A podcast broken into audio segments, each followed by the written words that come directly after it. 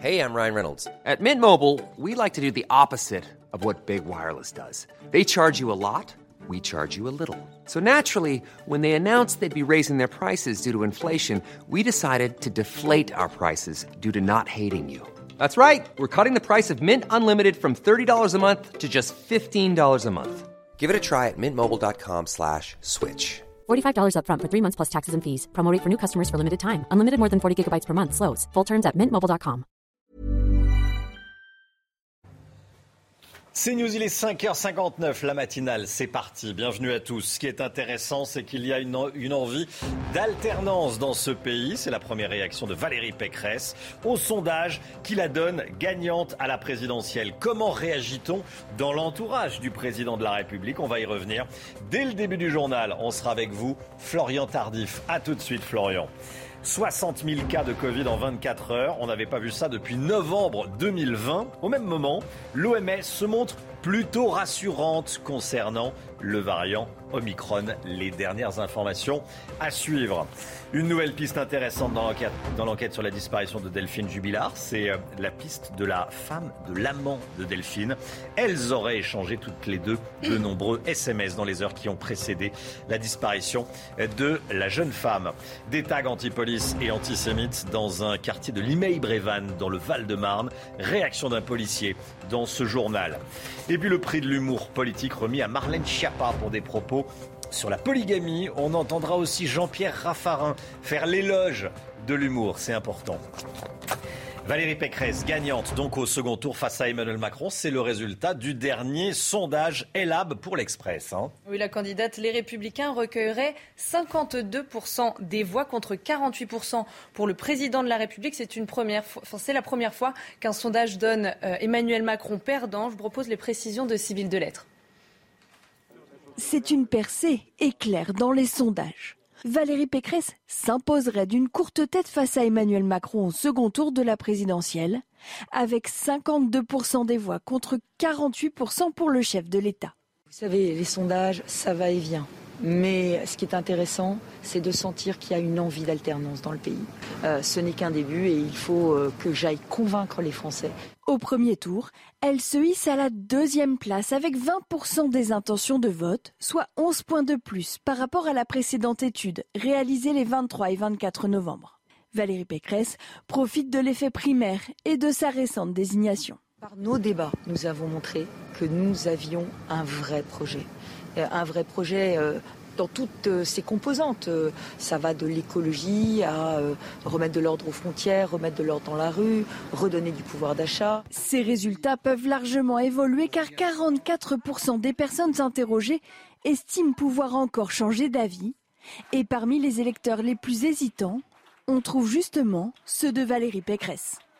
Florian Tardif avec nous. Il y en a un eh, qui va pas réagir officiellement, mais son entourage réagit. Vous avez des informations, c'est Emmanuel Macron, eh, bien sûr. Florian, c'est un premier signal d'alerte pour le président de la République. Hein. Oui, lui s'est bien gardé de répondre à ces euh, derniers sondages interrogés hier suite à la publication euh, de cette enquête. Tous les élus macronistes que j'ai euh, contactés m'expliquaient ne pas être étonnés de cette percée de Valérie Pécresse dans les sondages. Très sincèrement, ça n'étonne personne, me confie un parlementaire. Le contraire aurait été étonnant, estimé un autre ajoutant qu'elle bénéficie euh, de la dynamique et de la visibilité d'une nouvelle candidate. On relativise donc tout en commençant à affûter euh, ses formules, ses arguments entre son programme immigration, sa vision à la Thatcher, sa proximité avec la manif pour tous, son aversion euh, pour la fonction publique à la Fillon, le tout sans compter son cramer la caisse alors qu'elle a touché un milliard juste pour l'île de France Mobilité en 2021 on est prêt, m'expliquait un tout autre parlementaire, prêt à l'affronter. Euh, croyez-moi, pour l'heure, Emmanuel Macron, je le disais à l'instant, c'est bien gardé de faire tout commentaire, préférant engager en fait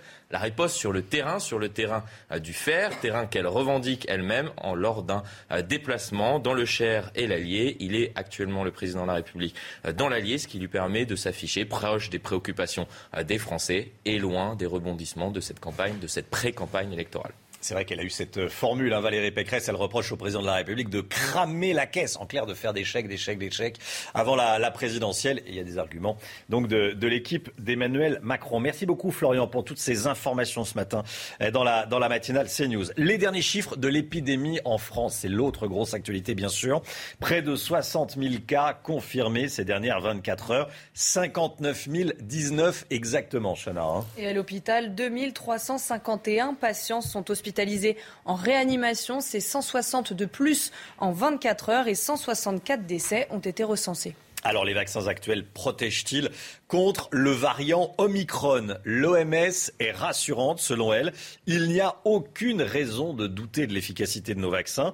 Des vaccins que l'on euh, connaît seraient plutôt efficaces contre les formes, graves euh, du variant. Pas d'indicateur qu'Omicron provoque des formes plus sévères. Écoutez ce que dit le responsable des urgences à l'OMS.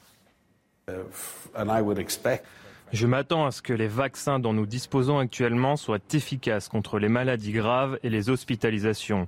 Nous devons mesurer cela et confirmer que c'est le cas. Je m'attends à avoir une certaine protection et c'est pour ça que c'est si important. La meilleure arme dont nous disposons actuellement, c'est la vaccination. Après Lyon et le Grand Est, le plan blanc a été déclenché dans tous les hôpitaux de la région PACA face à la pression épidémique. Les hôpitaux sont saturés, Chana. Hein. Oui, la région enregistre un taux d'incidence de 420 cas pour 100 000 habitants. L'Agence régionale de santé appelle les soignants disponibles à venir leur prêter main forte. Kinson. Dans les hôpitaux marseillais, 140 patients hospitalisés, dont 36 étaient en réanimation lundi soir. Dans le département, le taux d'incidence est de 600 pour 100 000 habitants. Pour le professeur Bruder, la situation est critique. On a une très forte pression sur les patients non Covid, donc euh, à la fois dans l'hospitalisation et en réanimation. Et donc le Covid vient en plus par-dessus et ça surcharge complètement euh, tous les secteurs, à la fois d'hospitalisation, d'urgence et de réanimation. Le plan blanc a été déclenché dans les hôpitaux de la région PACA. L'ARS lance un appel aux professionnels de santé volontaires de la région pour qu'ils viennent en aide aux équipes soignantes. On n'a pas de personnel disponible pour ouvrir beaucoup de lits comme on avait fait dans, les vagues précédentes. Personnel euh, euh, qui, soit, qui a quitté les hôpitaux, il y en a eu, soit qui sont en maladie, soit qui, qui, ne veulent plus faire des heures supplémentaires. Avec le plan blanc, les opérations non urgentes peuvent être déprogrammées, mais avec la cinquième vague, le nombre de patients ne fait qu'augmenter dans les hôpitaux de la région. L'homme suspecté d'avoir empoigné Éric Zemmour pendant son meeting à Villepinte sera présenté à un juge d'instruction dans la journée. Il est accusé d'avoir blessé le candidat. Euh, il l'avait agrippé dès son arrivée. Il avait été arrêté dans la, dans la foulée. Selon nos informations, il a 27 ans. Il est encarté chez les Républicains depuis le mois dernier. Euh, les motivations de son acte restent encore inconnues. Emmanuel Macron se rend à Vichy aujourd'hui, une ville chargée de symboles, évidemment, euh, qui fait évidemment référence au régime de Pétain. Et le président de la République va faire passer un message à Éric Zemmour, hein, Chana. Un message subliminal alors qu'Éric Zemmour multiplie les attaques contre le chef de l'État. Reportage Mélodie Stevenson. Éric Zemmour n'a qu'un adversaire, il se nomme Emmanuel Macron, un chef d'État qu'il décrit comme un enfant roi. C'est un adolescent qui se cherche. On a l'impression d'un type qui n'est pas fini. On a l'impression de quelqu'un qui n'a pas les idées claires sur rien. Depuis son entrée en campagne, le candidat ne cache pas son mépris profond pour l'actuel président de la République. Et face à une foule acquise à sa cause, comme ce week-end lors de son premier meeting de campagne, il n'hésite pas à le tourner en ridicule. La personne Emmanuel Macron ne nous intéresse pas parce qu'elle est fondamentalement inintéressante. Des critiques qu'Emmanuel Macron a choisi d'ignorer, le chef de l'État préfère se montrer au-dessus de la mêlée. Il faut prendre de la hauteur, mettre du calme. Notre pays a besoin d'ambition et de bienveillance. En déplacement dans le Cher et l'Allier, Emmanuel Macron s'affiche proche des préoccupations des Français et très loin des remous de cette pré-campagne présidentielle. Cette information tombée dans la nuit en Martinique, le couvre-feu a été prolongé pour deux semaines. Si la tension est redescendue sur le territoire, la préfecture justifie cette prolongation par le regain épidémique. Des tags visant la mairie, la police et la communauté juive ont été découverts hier soir dans un quartier de Limeil-Brévannes. C'est dans le Val-de-Marne, hein, les auteurs de ces tags se révolteraient notamment contre l'installation des caméras de vidéosurveillance qui perturberaient leur trafic. Écoutez la réaction de Reda Belladj, secrétaire départemental unité SGP Police 94. Oui, ce mardi soir, en effet, euh, sur le quartier de la Sémaroise euh, à Limeil-Brévannes, euh, on a eu des violences urbaines, on a eu des tags à l'encontre du maire, des tags antisémites et des tags à l'encontre des policiers également. Apparemment, ils sont perturbés par, par les caméras mises en place par la collectivité. et c'est une zone, il faut savoir que le quartier de la Sémaroise est un secteur connu pour le trafic de stupéfiants et je pense que c'est euh, un signe de contestation de, ces délinquants. Cette information tombée il y a quelques minutes, on vous en a beaucoup parlé hier, évidemment. Euh, Sanary, à Sanary-sur-Mer, le bilan s'alourdit à deux morts. Euh, selon les pompiers sur place, le corps d'une femme de 82 ans a été retrouvé sous les décombres après l'effondrement de, de l'immeuble. Une personne qui pourrait être le fils de cette vieille dame est toujours recherché sous les décombres. Des étudiants du quartier de la Guillotière à Lyon lancent une pétition. Ils se sentent de plus en plus en insécurité. Leur école est située à quelques mètres de la place Gabriel Péry, connue pour sa délinquance en plein centre du quartier de la Guillotière. Pour rentrer chez eux, beaucoup prennent le métro sur cette place. La pétition demande des cours en distanciel à partir de 17h30. Objectif, ne plus passer par ce quartier de nuit. Régine Delfour. C'est ici, place Gabriel Péry, dans le quartier de la Guillotière à Lyon, qu'une jeune fille aurait été agressée alors qu'elle prenait le métro pour rentrer chez elle. Son école se trouve à quelques mètres de là. Pour faire face à cette insécurité, une autre étudiante, une certaine Chloé D, décide de mettre en ligne une pétition. La pétition a été faite euh, pour euh, faire en sorte que les cours à partir de 17h30 soient euh, mis en distanciel et non plus en présentiel. À la suite de la pétition, la directrice du campus reçoit la jeune fille agressée. Et pour sensibiliser ses étudiants, elle décide de leur envoyer quelques consignes de sécurité par mail. Évitez de prendre le métro à la station La Guillotière et vous rendre plutôt à la station Jean Massé. Privilégiez la station de tram ou de bus située devant notre école. Faire du copiétonnage. Quant à la demande des élèves, sa réponse est claire. La situation semble nettement s'améliorer. Les pouvoirs publics ont pris des dispositions. La situation est rassurante. On n'a plus de remontées négatives de la part des étudiants. Donc pour le moment, nous allons garder la position euh, et maintenir nos cours. La pétition a recueilli plus de 500 signatures en deux semaines. Voilà, et euh, cet étudiant que vous avez vu dans, ce reportage, eh bien, il témoignera en direct dans le journal de, de 6h30. Soyez là. Une nouvelle piste dans l'affaire Delphine Jubilard, celle de la femme de l'amant de Delphine Jubilard. Selon nos confrères de la dépêche du midi, elles auraient passé 145 appels. Euh, elles se seraient échangées des SMS également, contactées par CNews. L'avocat de Cédric Jubilard confirme cette information, Chana. Hein. Et oui, je vous propose les précisions de Sibylle Delettre. C'est un élément qui intrigue les avocats de Cédric Jubilard. Cathy M., la femme de l'amant de Delphine, a appelé un numéro inconnu 145 fois la veille de la disparition de l'infirmière. À qui appartient ce numéro? Les enquêteurs savent déjà que les deux femmes ont eu de nombreux échanges ce même jour. Comme le révèle le quotidien La Dépêche, le 15 décembre, Cathy M aurait en effet appris la liaison entre l'infirmière et son mari en interceptant un SMS. Il est 13h08 Delphine Jubilard reçoit un premier message. 24 autres suivront jusqu'à 14h22, ainsi que quatre appels. Les deux femmes auraient alors scellé un pacte. Delphine devait attendre la séparation du couple en janvier pour poursuivre sa liaison. Pacte rompu le soir même par l'infirmière qui envoie une photo d'elle en petite tenue à son amant.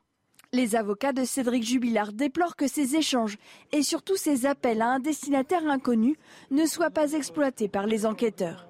Ils ont récemment fait une demande d'acte en ce sens. Ils devraient en parallèle déposer une nouvelle demande de remise en liberté de leurs clients. Faut-il obliger les salariés des EHPAD privés à recevoir une dose de rappel pour avoir le droit de travailler Eux-mêmes sont dans le flou et demandent à l'État de clarifier la situation. À ce stade, ils doivent recevoir deux doses, les deux doses, la première et la, et la deuxième pour euh, continuer à exercer. Hein. Et oui, pour Danny Foster, directeur d'EHPAD dans le sud de la France, l'heure est à la pédagogie avant les fêtes. Il affirme qu'il recevra les familles qui n'ont pas encore reçu leur, deuxième, leur dose de rappel. Écoutez oui, j'accepterai les familles qui n'auront pas au 15 décembre le pass euh, sanitaire valide avec la dose de rappel, parce qu'il est important de maintenir ce lien social. Je pense que les familles, même les résidents, veulent passer des bons moments durant les fêtes de fin d'année. Donc il y aura une souplesse, bien évidemment, et on fera avant tout de la pédagogie. On va inciter les familles à se faire vacciner et à faire leur dose de rappel, mais également aussi les salariés à faire leur dose de rappel. Donc euh, ce sera avant tout la pédagogie et encore moins de la répression finalement, surtout pendant les fêtes de fin d'année. quoi.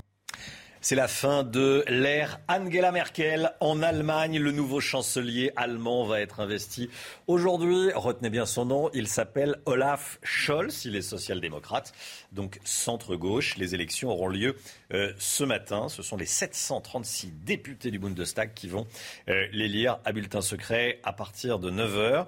Le résultat sera connu dans la matinée. Euh, y il y a peu de suspense. Il va gouverner avec ses deux nouveaux partenaires, les Verts et les libéraux. Angela Merkel qui aura gouverné l'Allemagne pendant 16 années. La fin de l'ère Merkel, sacré euh, tournant en, Europe. Hein. Euh, Marlène Schiappa reçoit le prix de l'humour politique 2021, un prix qu'elle doit à sa déclaration sur la polygamie.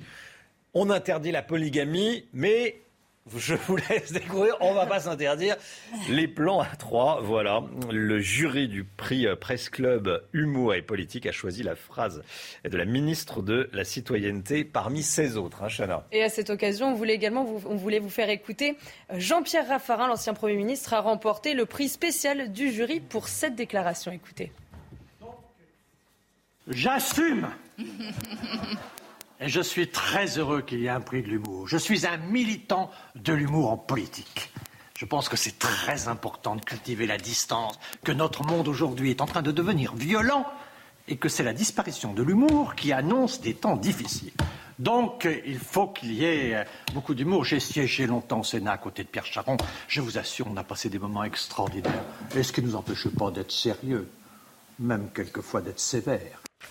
Voilà, l'ancien Premier ministre qui euh, fait l'éloge de l'humour. C'est vrai que c'est important cette distance, hein, l'humour. Voilà, c'est euh, c'est ce qui nous, c'est le sel de la vie, hein, l'humour. Alexandra, je, sentais que vous Oui, c'est très important. Mais ce que je trouve bien, c'est que les politiques jouent le jeu en allant, euh, en allant justement à la remise des prix. Marlène Schiappa qui va et qui, qui pose tous les politiques. Il y en a un qui avait fait hurler de rire la salle. C'était Jean-François Copé euh, qui avait raconté comment euh, on l'avait appelé trois mois avant pour savoir s'il était libre pour euh, être présent à la remise du, prix. Et, à l'époque, il était assez libre. Il avait dit bon, vous m'aviez demandé en février si j'étais libre en juin, le 28 juin, mais si j'étais libre. Si vous m'aviez demandé le 29 juin, j'étais libre aussi. Le 30 juin, j'étais libre aussi. Voilà pour raconter qu'il était uniquement maire de mots. Il était dans le creux de la vague. Il avait fait rire tout le monde. Jean-François euh, voilà, Jean Copé. Euh, là, c'est Marlène Schiappa qui a remporté le prix. Allez, 6h16, Éric de Ritmaten, euh, qui n'est pas dénué d'humour, Éric. c'est vrai, c'est vrai. on va parler d'une aide pour le télétravail. Tiens, c'est un projet. Pourquoi pas encourager le télétravail financièrement. Euh, l'idée fait son chemin. Elle est proposée par une députée LREM, La République en marche. Absolument. Alors la question c'est euh, qui pour payer euh, le, téléphone, Internet, même le local coworking, vous savez que le, les endroits où on peut travailler à plusieurs, parce que c'est bien gentil le télétravail, mais quand vous êtes chez vous, il y a des frais, l'électricité par exemple. Alors là, la députée effectivement Frédéric Lardec, la majorité, elle propose tout simplement qu'on crée une aide annuelle, j'entends bien annuelle, 600 hein, euros. C'est beaucoup. 600 euros. Parce que quand vous faites le calcul aujourd'hui, il y a les frais de travail à domicile, c'est 2,50 euros. Vous avez le droit de demander à votre chef d'entreprise de vous indemniser. Mais quand vous faites le calcul 2,50 euros sur 5 jours et multiplié par euh, les 12 mois de l'année, on arrive à peu près à 300 euros. Donc là, la prime de 600 euros pour le télétravail à domicile, le télétravail chez soi ou en coworking, là, elle serait intéressante. Alors comment ça se passerait? Ce serait une carte prépayée en quelque sorte, vous savez, comme les cartes du téléphone ou les cartes pour aller sur Internet. Maintenant, Non, attention, ça n'est pas fait. C'est une proposition qui sera déposée à l'Assemblée, sans doute discutée en début d'année prochaine, mais en tout cas à l'heure où le gouvernement, c'est vrai, veut encourager le travail à domicile, le télétravail, deux à trois jours par semaine, eh bien peut-être que ça tombe à pic, cette idée. CNews, il est 6h18. Merci d'avoir choisi CNews pour démarrer votre journée. Les gros titres ce matin, évidemment, 60 euh, 000 cas de Covid, 59 019, soit près de 60 000 cas euh, confirmés de Covid en, en 24 heures. L'épidémie s'installe en France, mais il y a ces propos rassurants de l'OMS, l'Organisation mondiale de la santé, qui dit que le variant Omicron ne serait peut-être pas si grave que ça. Ne serait peut-être pas si grave que ça. On en parle ce matin. Et puis on parle évidemment de Valérie Valérie Pécresse qui est donnée gagnante à la présidentielle. Pour la première fois, elle battrait Emmanuel Macron. C'est la première candidate qui est donnée gagnante euh, à la présidentielle dans, dans, un sondage, sondage Elab euh, en l'occurrence. On en parle ce matin et on vous dit ce qu'en pense l'entourage du président de la République. Ce sont nos informations euh, ce matin. Restez bien sur CNews. À tout de suite. Rendez-vous avec Pascal Pro dans l'heure des pros, du lundi au vendredi de 9h à 10h30. C'est News, il est 6h26. Le Paris Saint-Germain relève la tête. Le club parisien s'est imposé hier soir 4 à 1 contre Bruges en Ligue des Champions, Chana. Hein. Le PSG termine deuxième de son groupe et se qualifie pour les huitièmes de finale. Lionel Messi et Kylian Mbappé ont tous les deux inscrit un doublé. Écoutez la réaction du jeune Français après le match. Je pense qu'on doit gérer nos temps faibles parce qu'on a des temps faibles qui sont, qui sont peut-être beaucoup trop faibles. On a une gestion de nos matchs qui n'est pas toujours adéquate avec, euh, avec des matchs de haut niveau. Mais je pense que aussi il, fallait de l'adaptation pour les nouveaux joueurs. On a récupéré des joueurs en cours de route, des joueurs qui ne sont pas arrivés avec les mêmes états de forme. Donc ça 6h27, le temps avec Alexandra Blanc. On va aller en Irlande. Conséquence de la tempête Barra, il y a de la pluie et des vagues. C'est tout de suite. Des vagues de 12 mètres en Irlande, Alexandra? Oui, regardez, on prend la direction de l'Irlande en haut du phare du Fastnet. C'est le plus haut phare de l'Irlande, situé donc à 30 mètres au-dessus de la mer. Et donc, euh, vous l'avez vu, les vagues ont localement euh, dépassé les 12 mètres avec donc des conditions météo très très agitées. Et euh, vous le voyez donc du vent, des rafales de l'ordre de 161 km par heure donc pour l'Irlande. Retour au calme aujourd'hui, même si le vent continue quand même à souffler. Alors, on retrouve des conditions météo assez agitées aujourd'hui, du vent sur la façade ouest, du vent également près des côtes de la Manche. Et puis attention, si vous êtes en montagne, on va avoir beaucoup, beaucoup de neige entre aujourd'hui et vendredi sur les Alpes, avec donc de la neige dès 700 mètres d'altitude et puis des vents toujours assez importants entre la région PACA et euh, le golfe du Lion, avec des rafales de l'ordre de 60 à 70 km par heure dans l'après-midi. Très peu d'évolution, toujours un temps instable, des orages, risque de grêle également entre les côtes de la Manche et euh, le Pays Basque, un temps assez variable, toujours beaucoup de neige en montagne avec le maintien du Mistral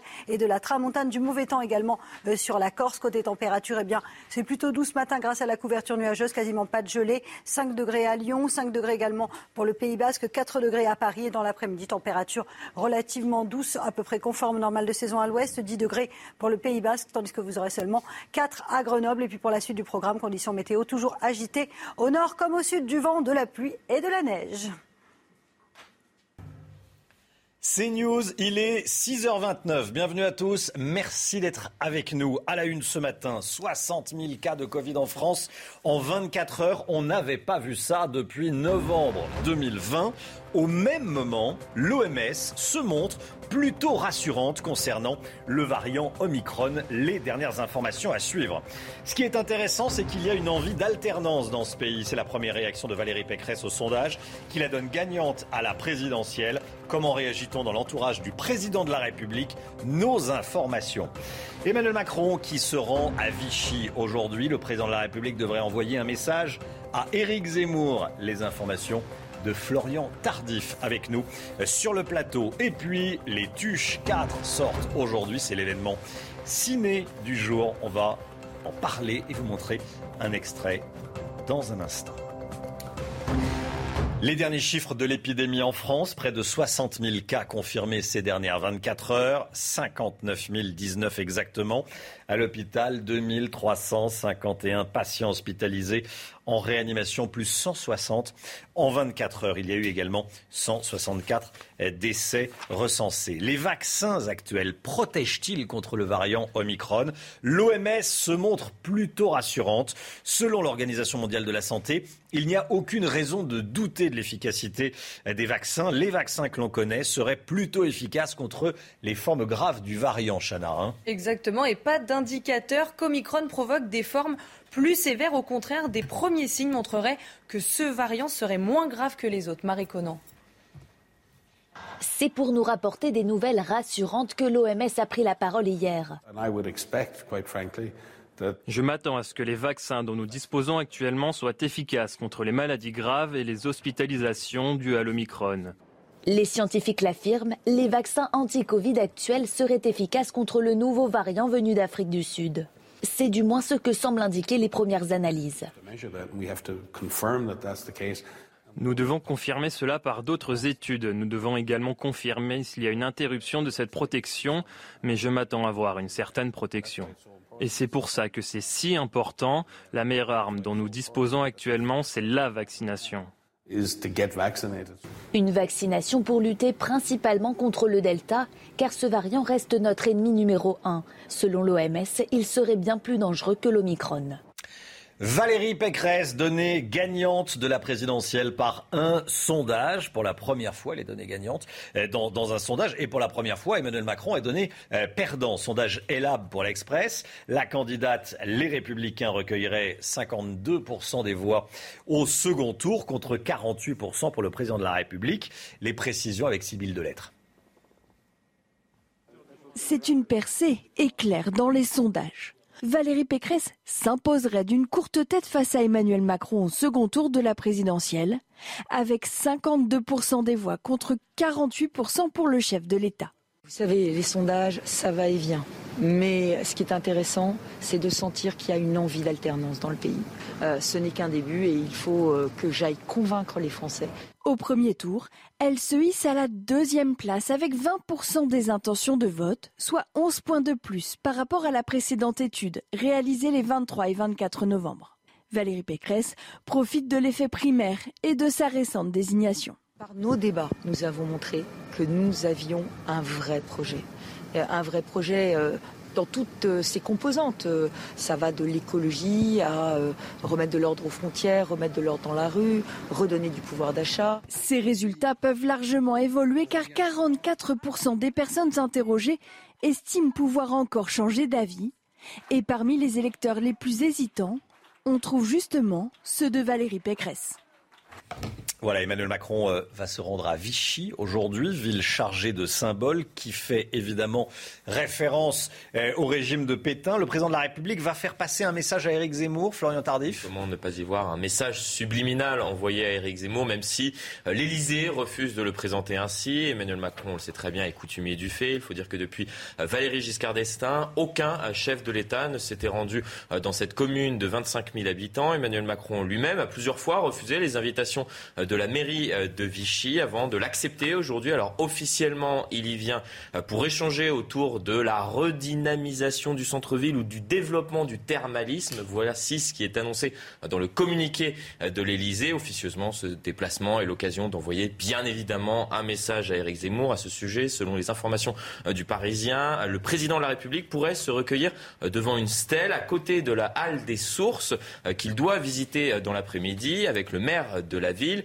une stèle en l'honneur euh, des déportés de la Seconde Guerre mondiale, histoire d'afficher à sa différence avec Éric Zemmour, accusé euh, ces euh, derniers temps de révisionnisme pour avoir régulièrement affirmé que le maréchal Pétain avait sauvé, protégé des juifs français durant la Seconde Guerre mondiale. Merci beaucoup Florian. Agression antisémite contre un homme de 70 ans à Paris, à son domicile. Les faits se sont déroulés le 1er décembre à 11h dans le 19e arrondissement. Ce retraité de confession juive a été attaqué chez lui. Deux individus cagoulés et armés l'ont séquestré, battu et volé. Hein. C'est le Bureau national de vigilance contre l'antisémitisme qui a révélé cette attaque dans un communiqué publié euh, lundi. La LICRA a réagi sur Twitter hier soir. La LICRA condamne fermement la violente agression à caractère antisémite qui est survenue dans le 19e arrondissement de Paris au domicile d'un retraité de confession juive. Une deuxième victime retrouvée sous les décombres de l'immeuble effondré à Sanary-sur-Mer. On l'a appris il y a quelques instants. Il s'agit d'une femme de 82 ans. Une personne est toujours recherchée euh, selon les, les pompiers sur place. Il s'agirait du fils de la victime. Hier, c'est un homme de 30 ans qui avait été euh, retrouvé mort sous les décombres. On part à Oudin dans le Nord. 15 enfants testés positifs à la Covid-19. Résultat, l'école a fermé une semaine et un dépistage massif a été organisé pour les 7000 habitants de la commune, Chana. Hein. Et l'opération a été un échec. Très peu sont venus se faire dépister. Les précisions de Damien Deparnay et Charlie Zerman. À Oudin, dans le Pas-de-Calais, une des écoles est fermée depuis lundi. Et pour cause, 15 élèves sur les 129 que compte l'établissement ont été testés positifs à la Covid-19. Une situation qui a poussé la mairie à organiser un dépistage massif des 7000 habitants de la commune. Bah, je trouve ça intéressant parce que c'est compliqué de se libérer, de trouver du temps pour pouvoir aller se faire tester. On n'a pas forcément un centre de test à proximité. Et là, le fait d'être sur place sur la commune, bah, c'est simple, c'est rapide. C'est mieux que d'aller faire la, queue au laboratoire. Hier, on devait aller se faire tester. Du, coup, on a déporté, on est venu ici. Ça va permettre justement de faire une certaine cartographie euh, sur, euh, sur la ville. Quoi. je trouve ça très bien. Quoi. Problème, seulement 1% de la population est venue se faire dépister. Selon la maire de la commune, il fallait proposer des vaccins en plus des tests PCR, ce que lui ont refusé les autorités sanitaires. S'il y avait eu un centre de vaccination, euh, ça aurait attiré euh, les gens qui pouvaient passer euh, d'abord par un test, donc ils faisaient le test et ensuite aller se faire vacciner, et ça, ça pouvait être franchement très positif. Et oui, ça aurait attiré du monde, évidemment. Pour retourner à l'école lundi prochain, les élèves devront présenter un test négatif. Un nouveau dépistage pourrait avoir lieu vendredi soir ou samedi matin à l'école de Houdin. La fête des Lumières débute aujourd'hui à Lyon. Hier, la préfecture du Rhône a dévoilé hein, le dispositif de sécurité alors que Jean Castex demande des règles extrêmement strictes pour encadrer l'événement. Pour Pascal Mayos, le préfet de la région Auvergne-Rhône-Alpes, la vaccination change la donne. Écoutez. L'important dans ce euh, sujet, c'est à la fois de prendre toutes les mesures et d'en appeler au sens des responsabilités. Nous rappelons que par rapport à l'année dernière, il y a un immense changement, c'est la vaccination. Donc vaccination, respect des gestes barrières, dont le port du masque, et présentation du pass sanitaire, c'est cela aussi la façon d'apprendre à vivre avec ce virus et de permettre à des fêtes dont je crois nos concitoyens ont besoin de continuer de se tenir. Voilà l'épidémie de Covid qui change tout dans euh, nos vies. Hein. On le voit pour, euh, la, euh, pour les, fêtes des, Lumières. La fête des Lumières à Lyon, c'est formidable, hein, c'est magnifique. Mais alors on est, on est serré comme des sardines dans, dans Lyon, donc il faut faire attention. première conséquence. Autre conséquence, le télétravail deux à trois jours de télétravail par semaine. Vous avez entendu le Premier ministre, c'est en tout cas le conseil du gouvernement, hein, Chana. Oui, exactement. Depuis le début de la semaine, d'abord Jean Castex lundi, puis la ministre du Travail Elisabeth Borne hier. Certains vivent mal ce retour au travail à la maison. Illustration dans le Maine-et-Loire avec Michael Chaillot et Jean-Michel Decaze. Dans cette agence de communication, dès la première vague de Covid, le télétravail était obligatoire le jeudi et le vendredi. Un an plus tard, sous la pression des salariés, il est redevenu optionnel. Aujourd'hui, seule la moitié joue le jeu. Pour les autres, l'invitation du gouvernement à augmenter les jours télétravaillés est plutôt mal vécue. On travaille pour une entreprise, il faut être productif. Euh, donc il faut pouvoir avoir le choix de dire si on veut télétravailler ou non. Il faut essayer de garder un petit peu de présentiel aussi pour, euh, pour garder euh, cet aspect humain. Quoi. Ici, personne ne nie l'impact positif du télétravail du point de vue sanitaire. Mais le directeur voit d'un mauvais œil la menace de sanctions contre les entreprises brandie par la ministre du Travail. Il faut que l'État nous dise quoi faire précisément. Soit on oblige le télétravail, soit on le rend optionnel. Et dans ce cas, on ne peut pas d'un côté dire on va vous taper dessus si vous ne le faites pas, mais on ne vous oblige à rien. Il faut que le cadre soit un peu plus défini. Elisabeth Borne a promis des contrôles dans les entreprises dès la semaine prochaine pour voir si le télétravail est bien mis en place sans que cela soit obligatoire aux yeux de la loi. Si vous allez vous faire vacciner, vous verrez deux files d'attente, celle avec rendez-vous, les gens qui ont un rendez-vous, et celle des sans rendez-vous. C'est la nouveauté. Exactement. Et la deuxième est réservée aux plus de 65 ans et aux personnes qui ne sont pas vaccinées. Vous allez voir que la mesure annoncée lundi par Jean Castex est plutôt bien accueillie. Reportage dans un centre de vaccination d'Anières sur Seine avec Régine Delfour et Karima Benamrouche. Dans ce centre de vaccination d'Anières-sur-Seine, il y a désormais deux files. L'une pour ceux qui ont rendez-vous et l'autre pour les 65 ans et plus sans rendez-vous. Merci. Cette mesure décidée par le Premier ministre est très bien accueillie. C'est une bonne chose qu'on puisse euh, donner la priorité aux personnes âgées. Bah, c'est faciliter la vie des gens. Quand j'ai su qu'ils allaient rouvrir le centre ici, euh, pour la troisième, bah, pas de problème. Me voilà au garde à vous devant la seringue.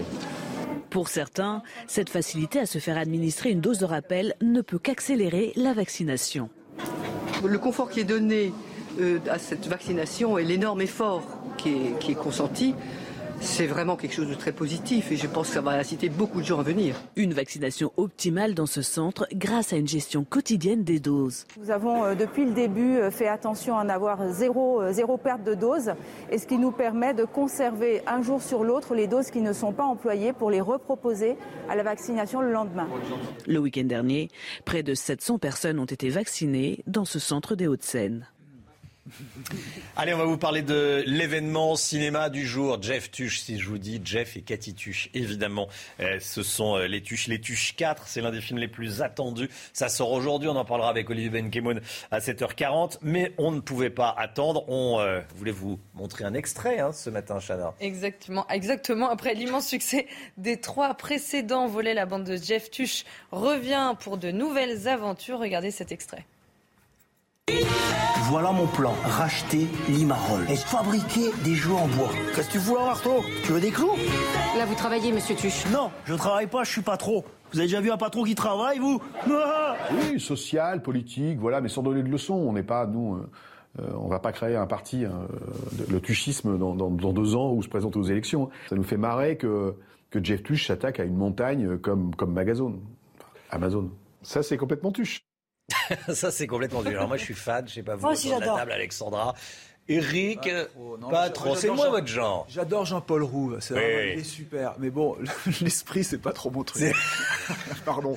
Oui, mais c'est c'est drôle. C'est vrai, enfin, c'est vraiment, c'est vraiment marrant. C'est vraiment très, très drôle. Florian, vous avez vu les tuches? Moins aussi, Non, mais, moins. euh, mais après, il faut le regarder en famille ou entre Oui, voilà, faut euh, le regarder en famille. Les tuches 4, voilà, qui sont de retour. Chana? Je suis passée à côté aussi. Bon, il n'y a que Alexandra et moi. alors, on aime bien, nous ça détend, ça fait du Mais bien. on fera Et une là, en séance plus, tous ensemble. et là, en plus, il y a Michel Blanc. Voilà, c'est une autre euh, occasion d'y aller. Puis on en reparlera euh, des Tuches 4 avec Olivier Benkemoun, bien sûr, à 7h40. Allez, le sport tout de suite et le PSG qui relève la tête.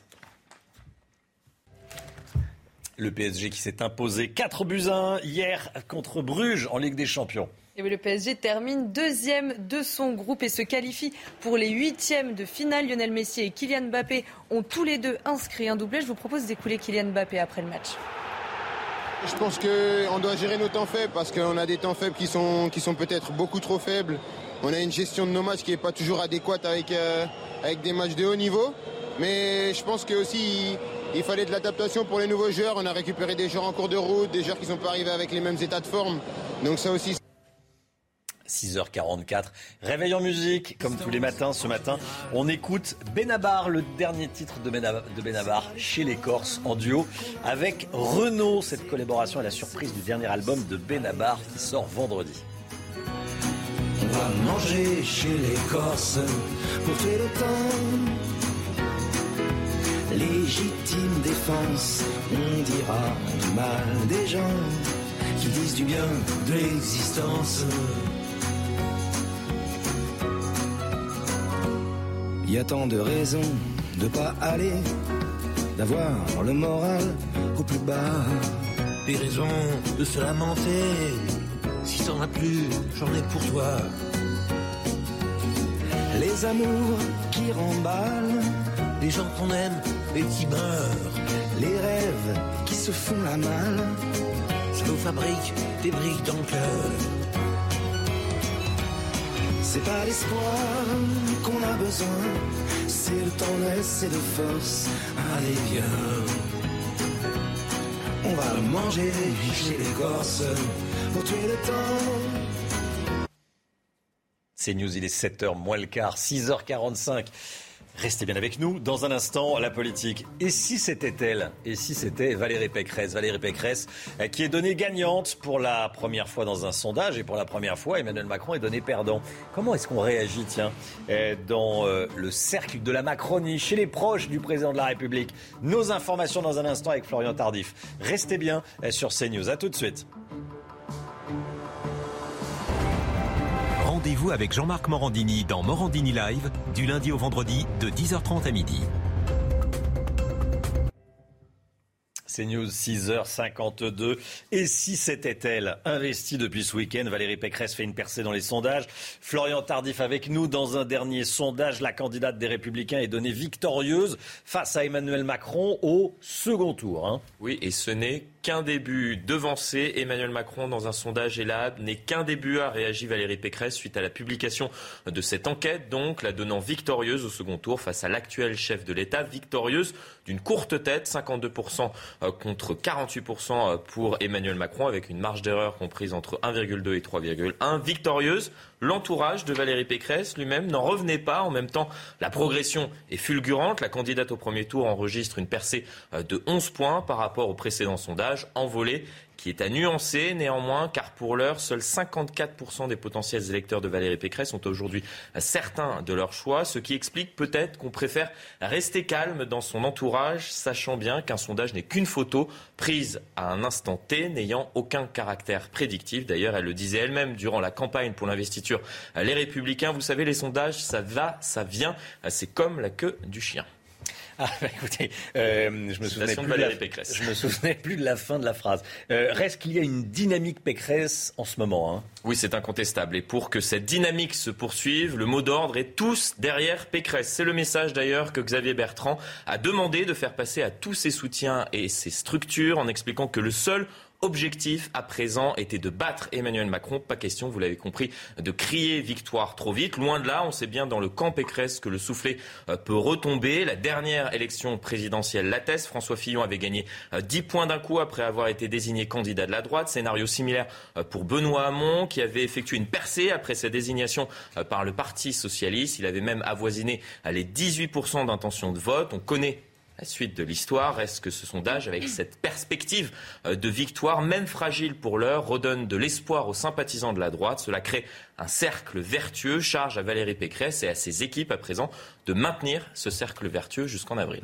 Alors, Valérie Pécresse inquiète-t-elle, et ce sondage inquiète-t-il la Macronie, l'entourage du président de la République et le président de la République lui-même? Eh bien écoutez Romain, j'ai interrogé à la suite donc de la publication de ce sondage hier tous les élus euh, macronistes que euh, j'ai euh, contactés. J'ai contacté plusieurs élus macronistes. Tous m'expliquaient ne pas être étonnés de cette percée de Valérie Pécresse dans les sondages. Très sincèrement, ça n'étonne personne, me confie un parlementaire. Le contraire aurait même été étonnant, estimé un autre, ajoutant qu'elle bénéficie aujourd'hui de la dynamique et de la visibilité d'une nouvelle candidate. On relativise donc pour l'instant euh, ces euh, sondages tout en commençant à affûter ses formules, ses arguments entre son programme euh, sur l'immigration, sa vision à la Thatcher, je cite un parlementaire, sa proximité avec la manif pour tous, son aversion euh, pour la fonction publique. À la François Fillon, le tout euh, sans compter son cramer la caisse, référence aux propos tenus récemment par Valérie Pécresse durant la campagne pour l'investiture Les Républicains qui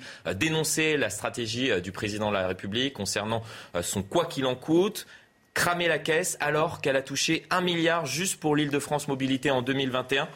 Ne vous inquiétez pas, on est prêt, prêt à l'affronter, croyez-moi, m'expliquer euh, ce même élu euh, macroniste. Pour l'heure, Emmanuel Macron, lui, s'est bien gardé de commenter euh, ces sondages, préférant engager la riposte sur le terrain du fer, le terrain que souhaite revendiquer Valérie Pécresse dans cette campagne présidentielle. Emmanuel Macron, qui est actuellement dans le Cher et l'Allier, ce qui lui permet de s'afficher proche des préoccupations des Français romains et loin des rebondissements de cette pré-campagne électorale, sauf que cette position, il ne pourra pas la tenir éternellement. Il sera bien obligé de descendre dans l'arène à un moment, arène où l'attend déjà Valérie Pécresse. Florian Tardif. Merci beaucoup, Florian. Euh, toutes ces informations dans la matinale. Soyez là à 8h15, ça sera très intéressant. Laurence Ferrari va recevoir Christian Estrosi, le maire de Nice, qui soutient Emmanuel Macron. Tiens, qu'est-ce qu'il va dire euh, sur euh, cette percée de Valérie Pécresse dans les sondages? 8h15, Christian Estrosi interrogé par Laurence Ferrari. 6h57, le temps tout de suite avec Alexandra Blanc.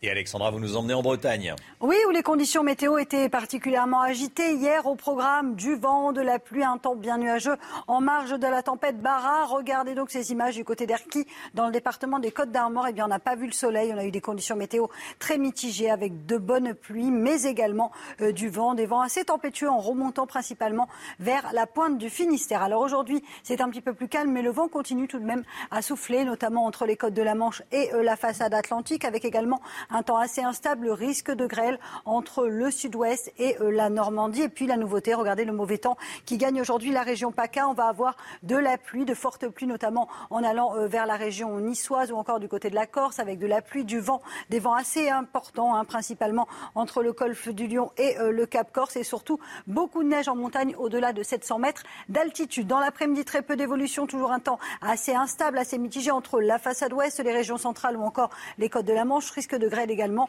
et toujours ces pluies et cette neige à très basse altitude en remontant vers les Alpes du Sud. Le vent se renforce sur le Cap Corse. Côté température, c'est plutôt doux ce matin. 4 degrés à Paris, 5 degrés pour le Pays Basque, 7 degrés pour le pourtour méditerranéen. Et dans l'après-midi, température à peu près conforme au normal de saison. 8 degrés dans les rues de la capitale, 7 degrés à Lille et 11 degrés entre Marseille et Montpellier. La suite du programme, conditions météo agitées tout au long de la semaine avec beaucoup de neige attendue en montagne, notamment jeudi et vendredi avec des températures de saison au nord comme au sud.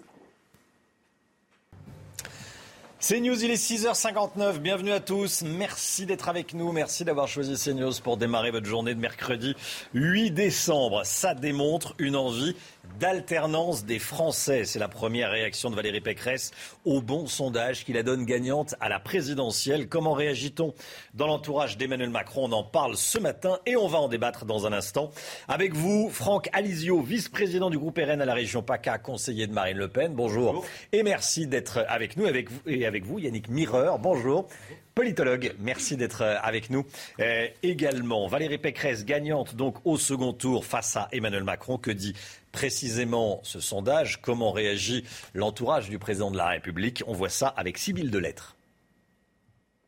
C'est une percée éclair dans les sondages. Valérie Pécresse s'imposerait d'une courte tête face à Emmanuel Macron au second tour de la présidentielle, avec 52% des voix contre 48% pour le chef de l'État. Vous savez, les sondages, ça va et vient. Mais ce qui est intéressant, c'est de sentir qu'il y a une envie d'alternance dans le pays. Euh, ce n'est qu'un début et il faut euh, que j'aille convaincre les Français. Au premier tour, elle se hisse à la deuxième place avec 20% des intentions de vote, soit 11 points de plus par rapport à la précédente étude réalisée les 23 et 24 novembre. Valérie Pécresse profite de l'effet primaire et de sa récente désignation. Par nos débats, nous avons montré que nous avions un vrai projet. Euh, un vrai projet euh, dans toutes euh, ses composantes. Ça va de l'écologie à remettre de l'ordre aux frontières, remettre de l'ordre dans la rue, redonner du pouvoir d'achat. Dans l'entourage d'Emmanuel Macron, on relativise cette percée tout en préparant la riposte. L'homme suspecté d'avoir empoigné Éric Zemmour pendant son meeting à Villepinte sera présenté à un juge d'instruction dans la journée. Il est accusé d'avoir blessé le candidat. Il l'avait agrippé dès son arrivée dans euh, le parc des expositions de, Villepinte, selon, nos informations. Il a 27 ans. Il est encarté chez les Républicains depuis le mois dernier. Les derniers chiffres de l'épidémie en France, près de 60 000 cas confirmés ces dernières 24 heures, Chana. Hein. 59 019 exactement à l'hôpital. 2351 patients sont hospitalisés en réanimation. C'est 160 de plus en 24 heures et 164 décès ont été recensés. Alors que l'épidémie s'installe et progresse dans le pays, elle prend de l'ampleur, on vient de le voir, les vaccins actuels protègent-ils contre le variant Omicron C'est la question qu'on se pose. Voici la réponse de l'OMS, l'Organisation mondiale de la santé. Réponse rassurante. Il n'y a aucune raison de douter de l'efficacité des vaccins. Écoutez ce qu'a dit exactement Michael Ryan, directeur des urgences de l'OMS. Je m'attends à ce que les vaccins dont nous disposons actuellement soient efficaces contre les maladies graves et les hospitalisations. Nous devons mesurer cela et confirmer que c'est le cas. Je m'attends à avoir une certaine protection et c'est pour ça que c'est si important. La meilleure arme dont nous disposons actuellement, c'est la vaccination. Voilà, pas d'indicateur qu'Omicron euh, provoque des formes plus sévères. Ce sont des propos plutôt rassurants. Cette autre information de la nuit, une deuxième victime retrouvée sous les décombres de l'immeuble effondré à Sanary-sur-Mer. Hein. Oui, elle a été retrouvée aux alentours de 3 heures du matin cette nuit. Il s'agit d'une femme de 82 ans. Une personne est toujours recherchée. Selon les pompiers sur place, il s'agirait du fils de la victime. Hier, c'est un homme de 30 ans qui a été retrouvé mort.